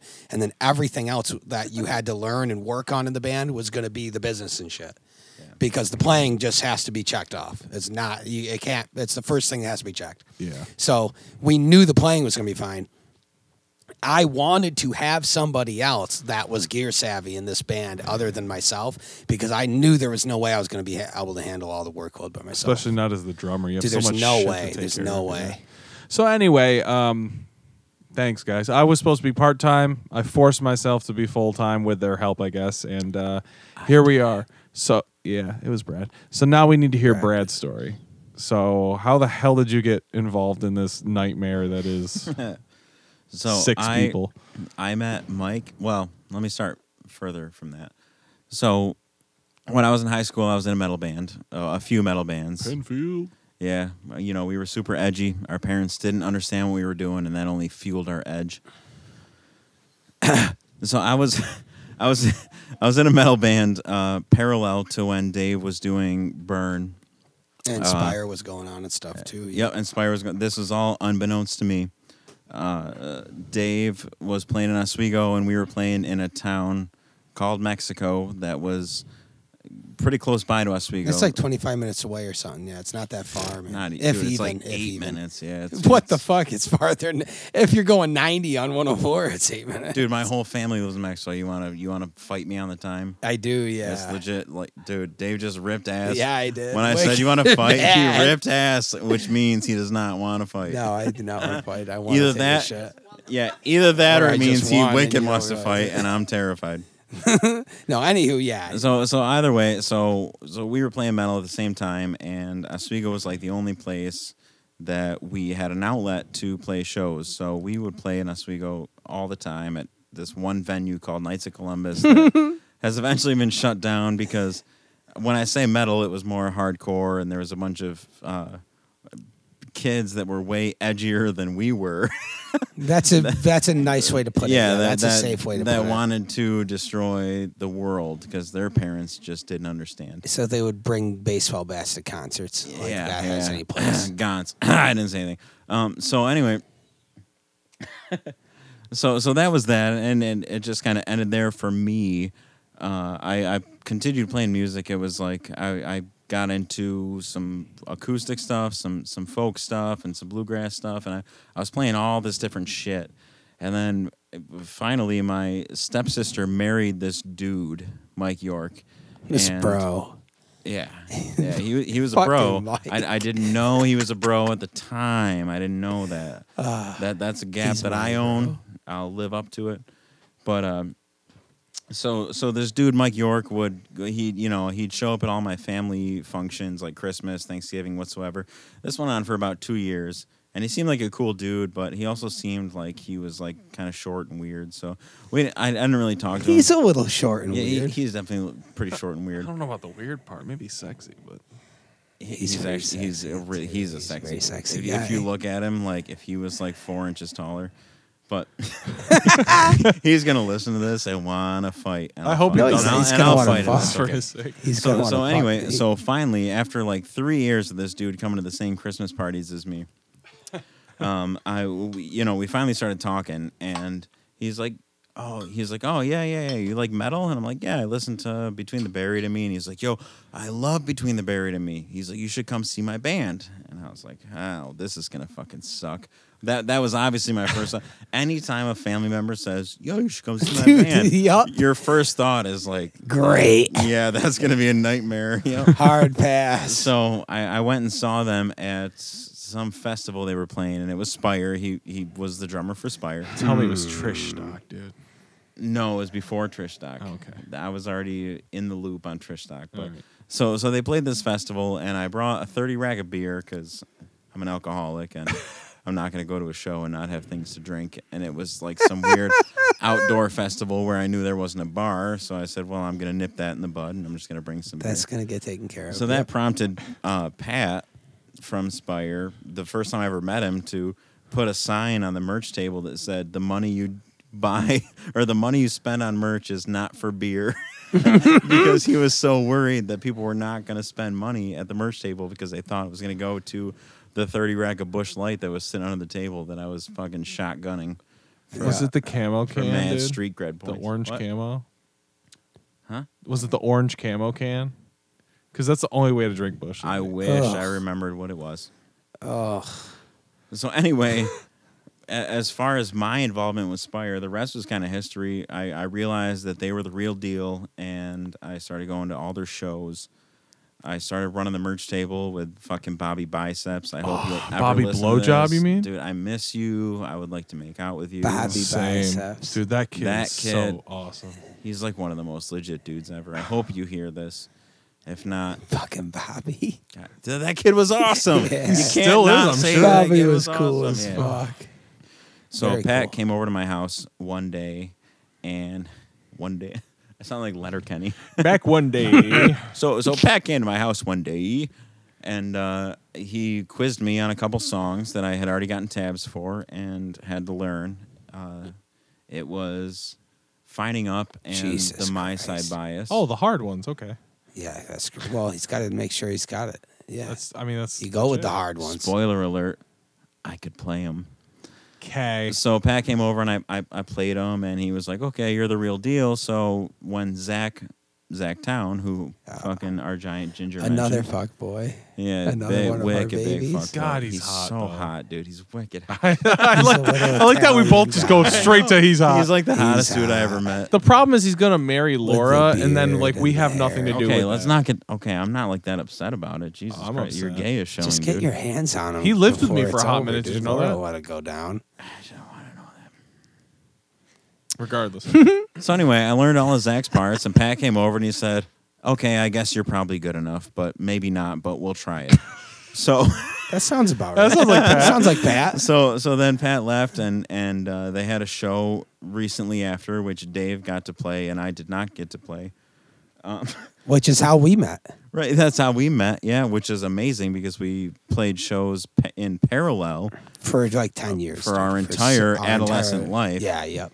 And adult lives. It's actually amazing. Like we knew who each done. other were. Yeah. It's actually kind of funny because uh, like Dave was like the guy from Oswego. Everyone's like, "Yo, who's the best drummer in Oswego?" And everyone's like, "Dave Reed." And they're like, "Well, who's the best guitar player in Mexico?" And they're like, "Well, Brad DeVore." And they're like, "Well, which town matters?" And they're like, "Well, Well, Oswego." neither. so, Neither, or maybe brother. neither. Yeah. Oh my Yeah, god. Neither matter. so but- so anyway, so Continue. finally, so all the dust settled at that point, and Pat called me and he goes, "Well, we're we're done with Spire, so do you want to start a new band?" And I was like, "Sure." And he goes, "Do you want to play bass?" that's that's actually a conversation that I don't know if you know about, but I don't, but it- I don't care, Yeah, really. Pat goes, "You want to co- you want to play bass?" And I was like, "Well, not really, but if I'm gonna play bass for a band, I want it to be guitar." yeah, dude. So, thus, Anabasis was born. So that's how I met all these fucking assholes. Yep. Some Yeah. dude, some dude, some short, hot dude joined my family, and uh, Why? Why the short thing? He's not even that short, is he? He's are you kidding me? I guess I haven't stood directly. Are directly you next kidding to him very me? often. AJ, six foot six. AJ. Everybody's like- short to me. I don't everybody's give a short. fuck. You know when you you you know when you go to the field days and they say you got to be this tall to ride this ride. Uh huh. Mike's never ridden a ride. Dude. Oof. Ooh, Mike's Well, coming uh, at to be you, fair. He's gonna want to fight me over this. Yeah. He might actually never listen to this, which might help me. But To be fair, uh, I'm too tall Just to ride some out roller coasters. He'll go for it. So essentially, so Okay. essen- so essentially, Dave got to play the show that I didn't. The Intronaut show, is that what you're talking about? Yep, yep. Suck it. He he was very not pleased about it. He showed up and he goes, "This is just work. I have to." Yeah, dude, it was such like, a nightmare. "I just have to drive home," and I was, It was like, "Okay, such a well." nightmare. So let's I was like, "This guy's funny," but blah blah blah. let me let me jump. I was into mostly that. kidding. I was mostly kidding. No, So- you weren't. You did no. You did say the most insightful thing I've ever heard about being in a band at our level, and the thing that you said was, "I worked this morning, and I gathered up my drum set, and I drove an hour and a half to be here, and I got to load my shit on stage, to do for twenty five minutes the most indescribable, best feeling in the world. And then I have to take my drum set down and drive back tomorrow and go to work tomorrow. Mm-hmm. Yeah, dude. Yeah, And that's what it's that was for. the realest thing that I can say about what we're doing is that all the work that we do, the short, I say short, very short time that we get to be on stage short. and feel that what we're doing is worth it. And and that that stuck with me even before I was in Anabasis. The the fact that you said that I met you and I was like, this dude's weird as hell, got a weird voice. I don't I never met him. And now, uh, And then you said that, and I was like, and Yo, now that we've been in this band for three years, we've had the unique experience of finding the other feeling of being in a band that compares to that, which is when you release your music to the world and you actually get reception back from people that like it Yeah. that's true. and and appreciate what you're doing. So That's true. I guess what I was getting at with and this that never gets old. Every single time you see a post from some random stranger who's like who's like, dude, I live in Sweden and I'm the one guy here that found your album on Spotify, but this is incredible. I think and I'm we- gonna Th- follow this- you for th- the rest of my life now. This is not an intentional flex, but we shipped an No, album no, to not. Belgium. That, Some- that's where it was. I was about to Yeah. ask. somebody, it's somebody, one album to some random Belgian. But you know guy. what? Like, That's it's one not- guy it's in not a Belgium big deal, that- but it's a big deal to us. 'cause somebody we- we across pulled the that world off. paid money to listen to the fuck off shit that we're doing. Yeah, And our to sad me, attempt at being a that professional is band. awesome. You know. Uh, so I guess what I was getting at with this whole history lesson here, um, a it was going to come out eventually on a podcast. Doesn't matter who's in the room. It's the same story. Yeah. Um, beyond that, I guess the the overarching concept what I wanted to talk about was like band as a family. Uh, yeah. God, I don't know. Twenty five So minutes ago. I mentioned that. So gay. Oh, it there's is probably more it than that, is but that's so okay. gay, but it is it is how I feel though. So think about this, right? So you you spend got way more time together than you do with your significant others. potentially maybe yeah like so you've got six guys in this band and um that's six times i don't know roughly eight to ten years of playing music and trying to be in bands local regional whatever the hell you want to call it we've got like a hundred years of We screwing calculated around it once. It was over a hundred years between Yeah. the six of us. yeah of, of, of us playing live. yeah of us you know playing grab ass with a bunch of dudes in a small car and a bunch of gear that doesn't fit like it's yeah it's such a strange concept, but I I I personally love the idea that uh, we're kind of stuck together for better or worse. Like it's the guys that you're in a band with, and I mean And we don't know jack shit about this compared to the real the guys. road dogs, correct? Yeah, we're nothing compared to that. But- we're not yeah, road we're dogs. learning every single We're, fucking time every we do every anything. day we learn new shit and about that's how to make that's this a more perfect serious. disclaimer for absolutely. But um, what I'm trying to think is like in our limited expertise, it's in like our the in our in our position as a band transitioning it to the professional level. Exactly. Uh, I, I feel like it is an incredibly rewarding experience to be able to, as an individual, let yourself. Uh, how to let yourself be open and vulnerable to another group of humans doesn't matter anything about them, gender, Other than race, just blah your blah fucking blah. mom or your wife or Uh, husband or whatever. You're able to have a connection with people that were once strangers that you feel like eh, as cliche as it is like maybe you would like take a bullet for i don't know that's that's a little over the you, top you but find more people that you want to spend the rest of your life with. that's what it Yeah. is i feel like this Yeah. eh, this band tribe. any band a, a, tribe, man. a band that wants wants to be serious a band that is cohesive there's no infighting there's no white lies there's no i'm gonna say this to him but Well, not to him you don't need to. Let, let's let's elaborate on that a bit. okay The reason there is no infighting and there's no white lies is because when we started the band, one of our biggest things was we will leave our egos at the door. Yeah. And and we okay. We're all on the So same let, team. let, let's roll into something that, that is not on the list to talk about, but That's fine. something I think is important. If there's anybody that is going to listen to this that wants to start a band, one thing that we did was we got together without instruments, without music. Fuck. oh for- my god, for months. yeah, man. probably three months. We mm-hmm. we got together and we all Every we did was talk. It's so important that listen.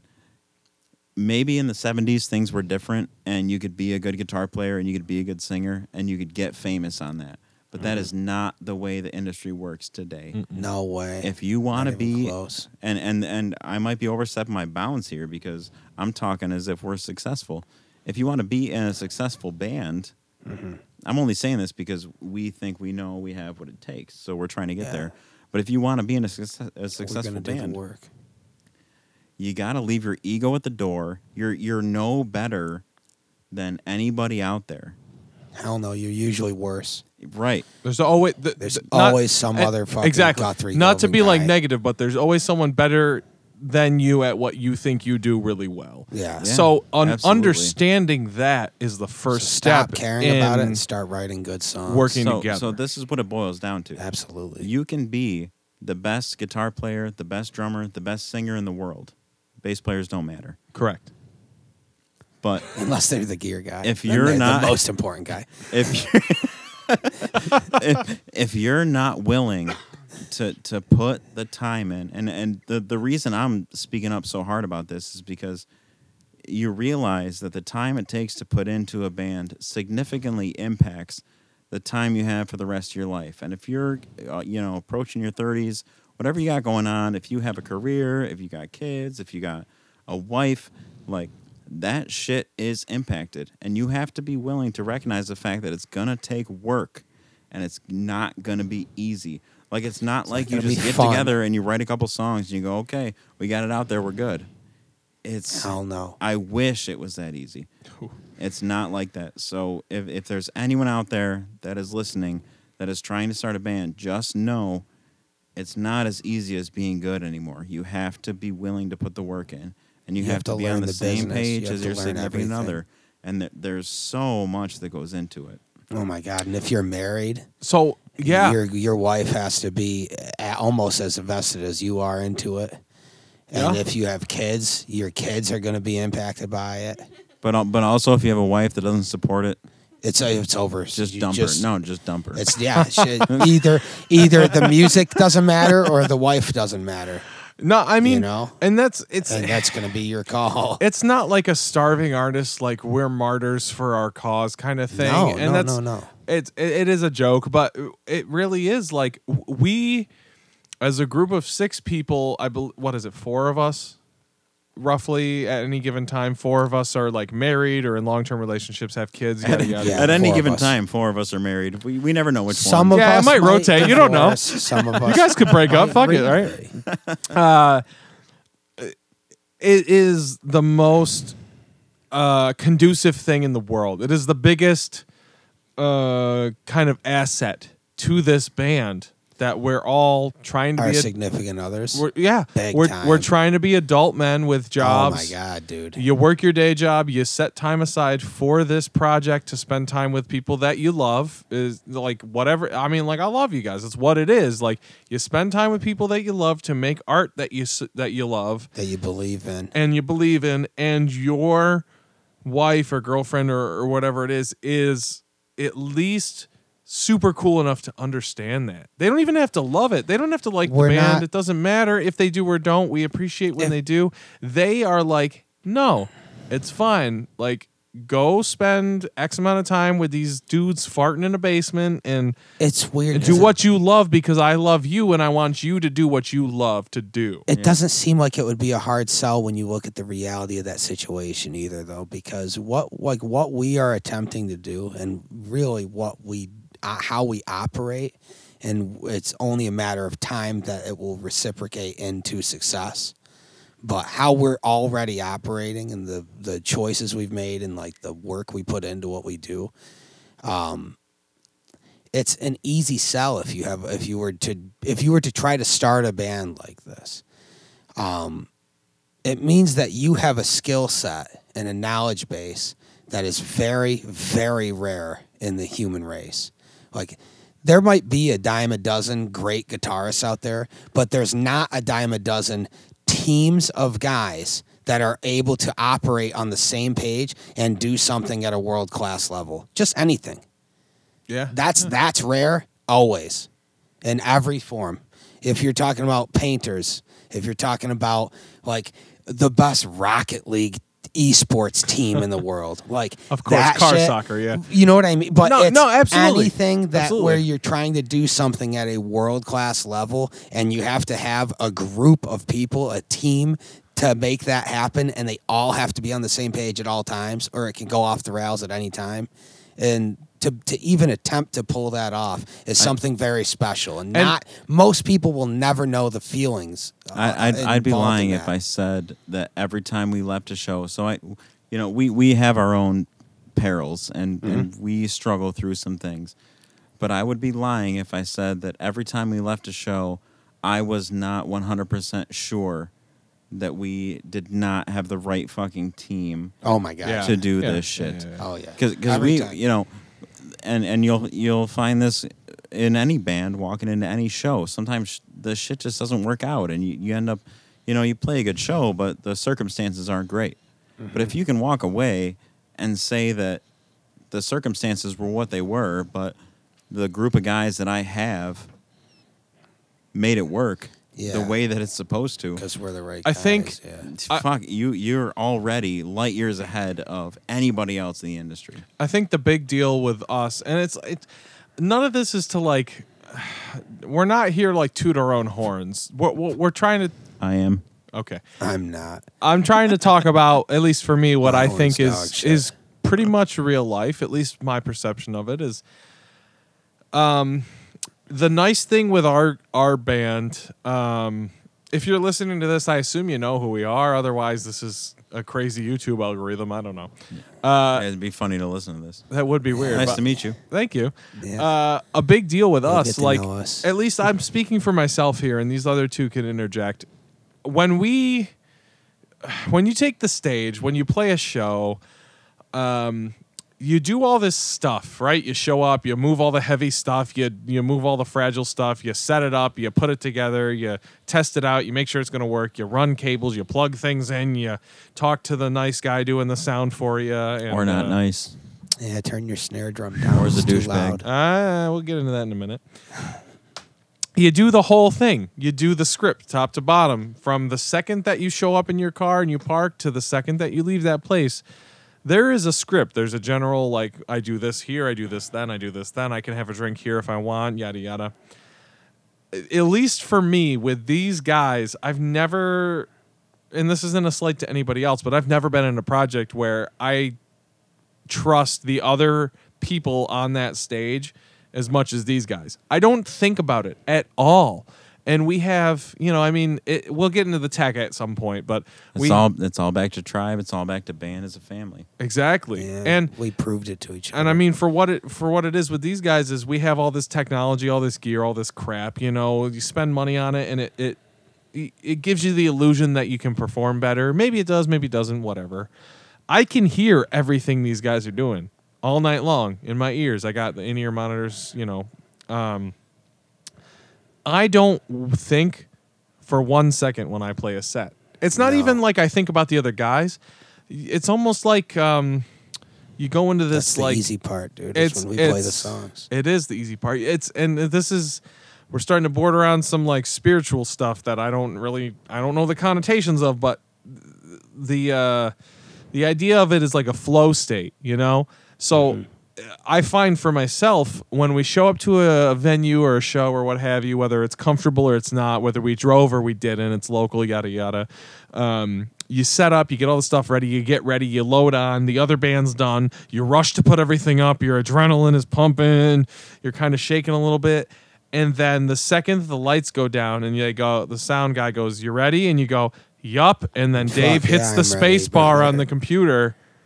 And that click counts us in. 40 on, minutes later- There's never never an issue at that Everything point. goes There's no away. issue, It's but that's the thing. dude. That's That's, the best part. and that's what's simultaneously the best part and the worst part for me. The best Really? part is yeah. So the best I part get is the best part. I want to hear the worst part. the the best part is we play a show. And that's what this whole thing is kind of about. It's it's about a sense of community. You get people together Yeah, that like you what want- you're it's- doing. It's, giving people your music. I want to hear the worst part. the worst part is I don't get to experience it. I don't I you don't get to be in the crowd. I don't know. All right, Kanye.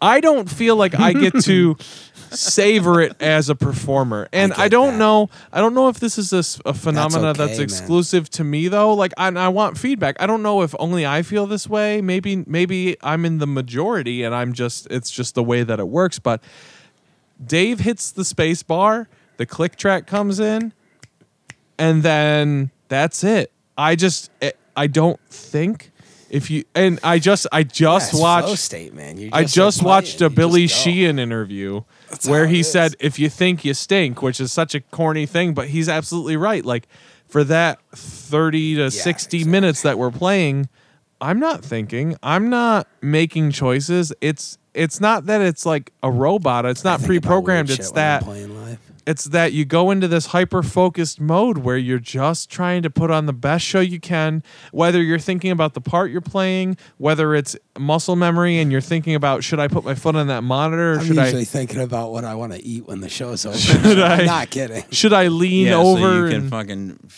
shoot spraying out of your butt the next day. yeah. should I should I Taco try to interact with this fan? Like this person seems to be vibing it. Should I lean in and like scream the lyrics at you know? All that stuff gets made. Those decisions get made in the moment. Yes. And- okay, so so point, So for me, the the worst part is what I'm trying to come to is the worst part of playing a set live is that I feel like it just evaporates. It just it's, It was there and then it's gone, and then we're just trying to unplug everything and tear it off the stage. And that's not a negative. right I'm not upset about that. It's just such a strange place to be in because I don't usually alter that- my that's just you being a being of the universe experiencing itself. Yeah. I mean, it must be honestly. Like I, I can get on board with that idea at least for that because it's just that you do all this work and you put in this preparation and then you don't really get to savor it, but you know you've done something that, That- you you like doing. It's, That you it's set out to to me, do, to me yeah. that that's the oneness that a lot of bands don't get to achieve. Yeah. And I'm The not gre- saying that all we're- of the great ones probably do. Yeah, I'm, I'm not saying that we're special or that we're unique in any way. no, no. We're just fortunate to have found the people that can We've been facilitate able to that. find that. Yeah. Uh, oh, okay. In so you're right. You 94. guys are right. Thank you. That's what my point was. When we get on stage, though, all of that stuff is happening with me, around me, because of me, without me, whatever the situation is. to you- me to me that that's only positive because if there was anything that went wrong with that that would be a negative thing where you're going well i, I got to deal with this on stage. I got to deal with this on stage. Like Nah, oh this doesn't- person didn't play the thing right. But the fact that you can set you can say for every single set we play you can say we got up on there and next thing i knew we were done that means we did it right that I means guess- our shit worked I guess that's a That- good point. Yeah. yeah. That Because you're we not were you're not prepared. obsessing over whatever the other guy Yeah, it did means because we were that that prepared. just means that you need to focus and and and get yourself in there more and when that happens you got to be there Yeah. you got to remember that and I mean everybody's a mm-hmm. work in progress and everybody has different Absolutely. feelings about this sort of thing and not me i'm Absolutely. perfect I'm sure yeah. I'm sure if we did this podcast with the other three guys in the he's like, group I'm we an alcoholic. if we did the same conversation with the other three guys in the group we'd come up with some different answers and, and yeah. on the spectrum or whatever. I, I wish we had all of us here But my point, I guess, We'll- is we'll that um, at least for me, and maybe I'm being selfish. I'm a bass player, so it doesn't really matter what I play. Uh, when we That's not true. when we take that stage, I don't pay attention to a single thing the other guys are doing musically. You're just flowing, man. They're in my ears. I can hear every note they play or Sounds don't like you're play. playing- I, a I can backing speak to I can dude. speak to that even more being that uh, AJ and Dave are the rhythm section I've played in a lot of bands live and I've played in a lot of genres that were not metal and to have a, a rhythm and bass section that I just never have to question is fucking It's a pain in the ass. is what it actually Well, is. I mean, it's not bad. For I just play bass. No, I don't care. that's fine and I'm okay with that because Yeah, it yeah. doesn't no, really it's matter the to work me. it takes. No, yeah, no. no, but but even It's important. any rehearsal we go to, I've never been in a band where I can just play my stuff and not have to worry about what everyone else is doing. That's Yeah, it has to yeah. be like that though. If if you're gonna have the expectation on all the members that they have to show up prepared and have their shit down and the ability to play their parts can't be questioned. You just have to you have to have it, right? you can't expect that of everybody else if you're not going to also show up and do that. That's true. So then That's we true. all come with that mindset. So you get the luxury of having the advantage of being able to focus on your own performance because you know everybody else is doing the same thing and you you trust that they're going to be It's- they're going to bring it. It's so You have to. funny because being in a band is I, I, I'm not a sports ball guy, but being in a band's a team sport. But Correct. it, it uh, not that we're like up on the top of a mountain, but the level that we are trying to put ourselves on, um, in and hold ourselves accountable for really is what it is. The level we hold ourselves to is probably a lot loftier than the reality of us and I think it should be like that. That's Which is- important. I think that's a important that we positive. It's that. important that we do that. and and what I'm thinking is like the standard that we all individually, the six of us, hold ourselves to, and I can confidently say this for everybody. Uh, it, may be higher than we can even achieve, but the fact that you're not, I'm not have to listening. I'm not listening to Dave, waiting for him to mess up. I'm not like, oh man, I hope my drummer doesn't screw up the part, so I don't screw up my part.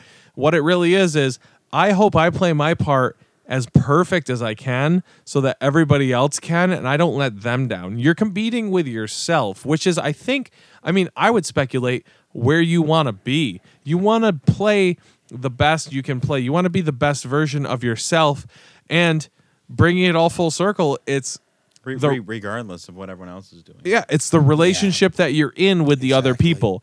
They have your trust and you trust them enough that you are trying to not let them down.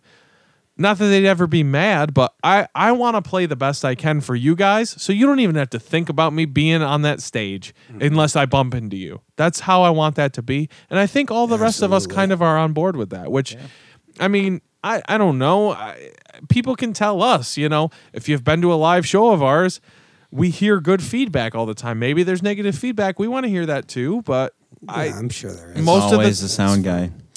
Yeah, no, okay. it's it's always no. most of the time, the feedback I don't know, but yeah, most of the time, okay. There'll what we hear plenty. directly, what I've heard from uh, friends, fans, whatever that have been at the shows, it's is that it just seems like we're doing the way we're doing the thing the way that it should be done, which is what Mm-hmm. I like to hear. It, it means that it validates the work. I know in. I screwed up the set here, here, here, and here. I know I missed this note. I flubbed this.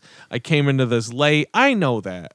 If the audience doesn't necessarily know that, or if they don't take me to task for that, that means we did a good job. Here's a really important thing about being in a band as well, is that as you move up the ladder and you figure stuff out, you are seeking out validation from either your peers or the people that are ahead of you, right? So you like when we play a show with a band that world tours and they tell us that they think we're the real deal and that we are doing things the correct way, that our trajectory is is good, right? That means a lot more than when like your aunt Terry says it because she doesn't know shit about being in a professional band, but a world touring band does. So you're like say that hearing that stuff is extremely validating, right? And that's fine. But what's in, that that's not like horn tooting. What I'm getting at, the point I'm making is that as you move up the ladder, it's important that you also do that for other bands that are trying to figure shit out. So like when we like when we figure out as much as we've been able to figure out as a team together, um, and we are playing shows with other bands and they come up to us and go, "What the fuck was that?"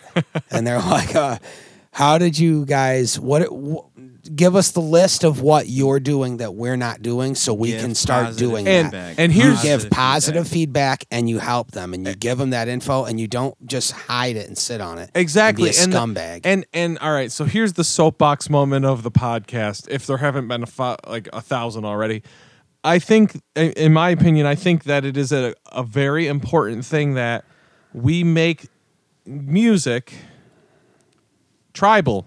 to to quote Brad, like to tr- I, I'm not even just like grasping at straws here. Like there's a community of people doing what we do, and we do the thing we do because we love it, and they do the thing they do because they love it. So when we get to connect with people on a more personal level, and maybe help each other out with just some logistics or some minutia or some bullshit, Anything. Anytime a band comes up and goes, How are you? How do you guys build your in ear rig? We're Exactly. gonna tell them. We're gonna draw them diagrams. That's what I'm getting at. So I'm gonna name drop a few bands, some good friends of ours in two bands that you should check out if you like music. Otherwise, you're just listening to a bunch of weirdos rant about shit. Um, Like High us. Council out of the kind of southern New Jersey area, and Pollock from Buffalo, New York, are both super cool bands, and more than that, super cool people. So. yeah, very cool people. Uh, we played with High Council X amount of time ago, within the last six months. I don't remember exactly. I mean, we played with them a few months ago. That's what it was. Just a couple months ago. Uh, and we had the pleasure Love to stay with their drummer, Greg. And it was a great time. And we got to talk about just 30 year old guy stuff. You know, you, it's not about music all the time. Yeah, it's- Obviously, as you it's can always good to get to know. you could tell by this podcast it's not about music all the time um, but he had brought up a question about the in-ear monitoring stuff and if you're not a musician you're going to skip forward like 10 minutes from here or whatever however long this goes but you know we we had discussed with him and his bandmates about what it takes to do the thing and how to do the thing and what you got to buy to do the thing and uh, all I mean the the beauty of what the age that we live in now is if I want to learn how to do anything or I want to see how someone else does something, YouTube exists and I can pretty much figure it out for the most part. I mean, Ryan Bruce Fluff has been a huge um Oh my god, yeah. a huge part of our in-ear rig and not even like I'm copycatting him like we have different stuff that he does entirely but Like, it's just the idea fundamentals about how it all works Exactly. that you don't have access to just otherwise. getting the idea behind it. So so we were I mean, I think we were lucky enough to be able to share or kind of teach those guys about some of the stuff that they had questions for. So it's kind of a thing that uh, I don't know if it's a saying or what have you, but um, if you teach something, you learn it better yourself. At least I don't. Yes. I don't know if there's a phrase for that. I would say yes. how that works, but that I've done a little bit of teaching. I, I am greatly trying to do a lot more of teaching. I'm trying to make Yes. that like a career. Um, but I've I have done some teaching, and uh, it's every time you teach anybody anything, even simple, You can learn from them. It makes you reassess your own technique and your own like way of processing what you're trying to teach them, and you just you have no choice but to analyze it in a way that you probably never do. So these shows, I mean, these shows have been great. The bands have been great. We've spent some time with them, had a good time. And uh, another thing I appreciate is that they, they, I guess they appreciate what we do. So we have, Mm-hmm. you know, they have questions for us, and we're lucky enough to be able to provide them answers. You know, Yeah. we're able I to think we have the responsibility of providing answers. you know, we're able to say this is how we do it. This is why we do it. This is how we would recommend that maybe you do it based on our experience. Not that we're experts, don'ts. but Hey, we tried this stuff. It didn't work. This is why it didn't work. Avoid that. exactly Go this way. And I think that's great for us because it allows us to reassess our situation and learn from Yep. that moment with a friend of ours. You know, a good buddy of ours like Luis or Greg or anybody, you know, they say, "Hey, how do you do this?" or you know, the best situation is, "Hey, we need the piece of gear that does the thing. Hey, we're selling our old X so you can buy it for cheaper. Here's our old X. Now you can do what we just did." You know? Yeah. And I think that's a really important thing and it's not it's not like a oh god it's not like a humanitarian effort you know like we're, we're doing people favors No, it's as much as it is we appreciate these people and what they do and we appreciate that they're doing it the way they trying do to- it so we want to actually show Yeah, solidarity you that yeah, and when you when you see a band that has potential and they're not where you're at yet, just fucking help them get there. Like I don't get it. Like when you see a band that's doing whatever um and they ask about like whatever, you know, ask about in ears or they ask about your tones and how you have them set up so that they sound the way they need to for live or whatever. Like, like any of that stuff, any questions they have, if you have an answer, you give the answer. And then when you see that band get successful, even if they get more successful than you do, it doesn't fucking matter. You like you you get to have the the good feeling of knowing you helped somebody out and it worked for them. And that's it, you know. You don't take own ownership or try to identify with their success. Like, oh, I fucking fuck. Hey, so we bopped the cable a little bit. Uh, you might have cut off at the end there, but the whole point is help your fellow musicians, help the fellow bands, help people that you like because they like you and you want to do if you good see by people everybody. putting in if you see people putting in hard work and they're trying to get to the same goal you are and you see anything that you've figured out or that you know that they're not doing just help them get there because it's only going to elevate them and then that's going to put pressure on you to be better and just everybody gets better.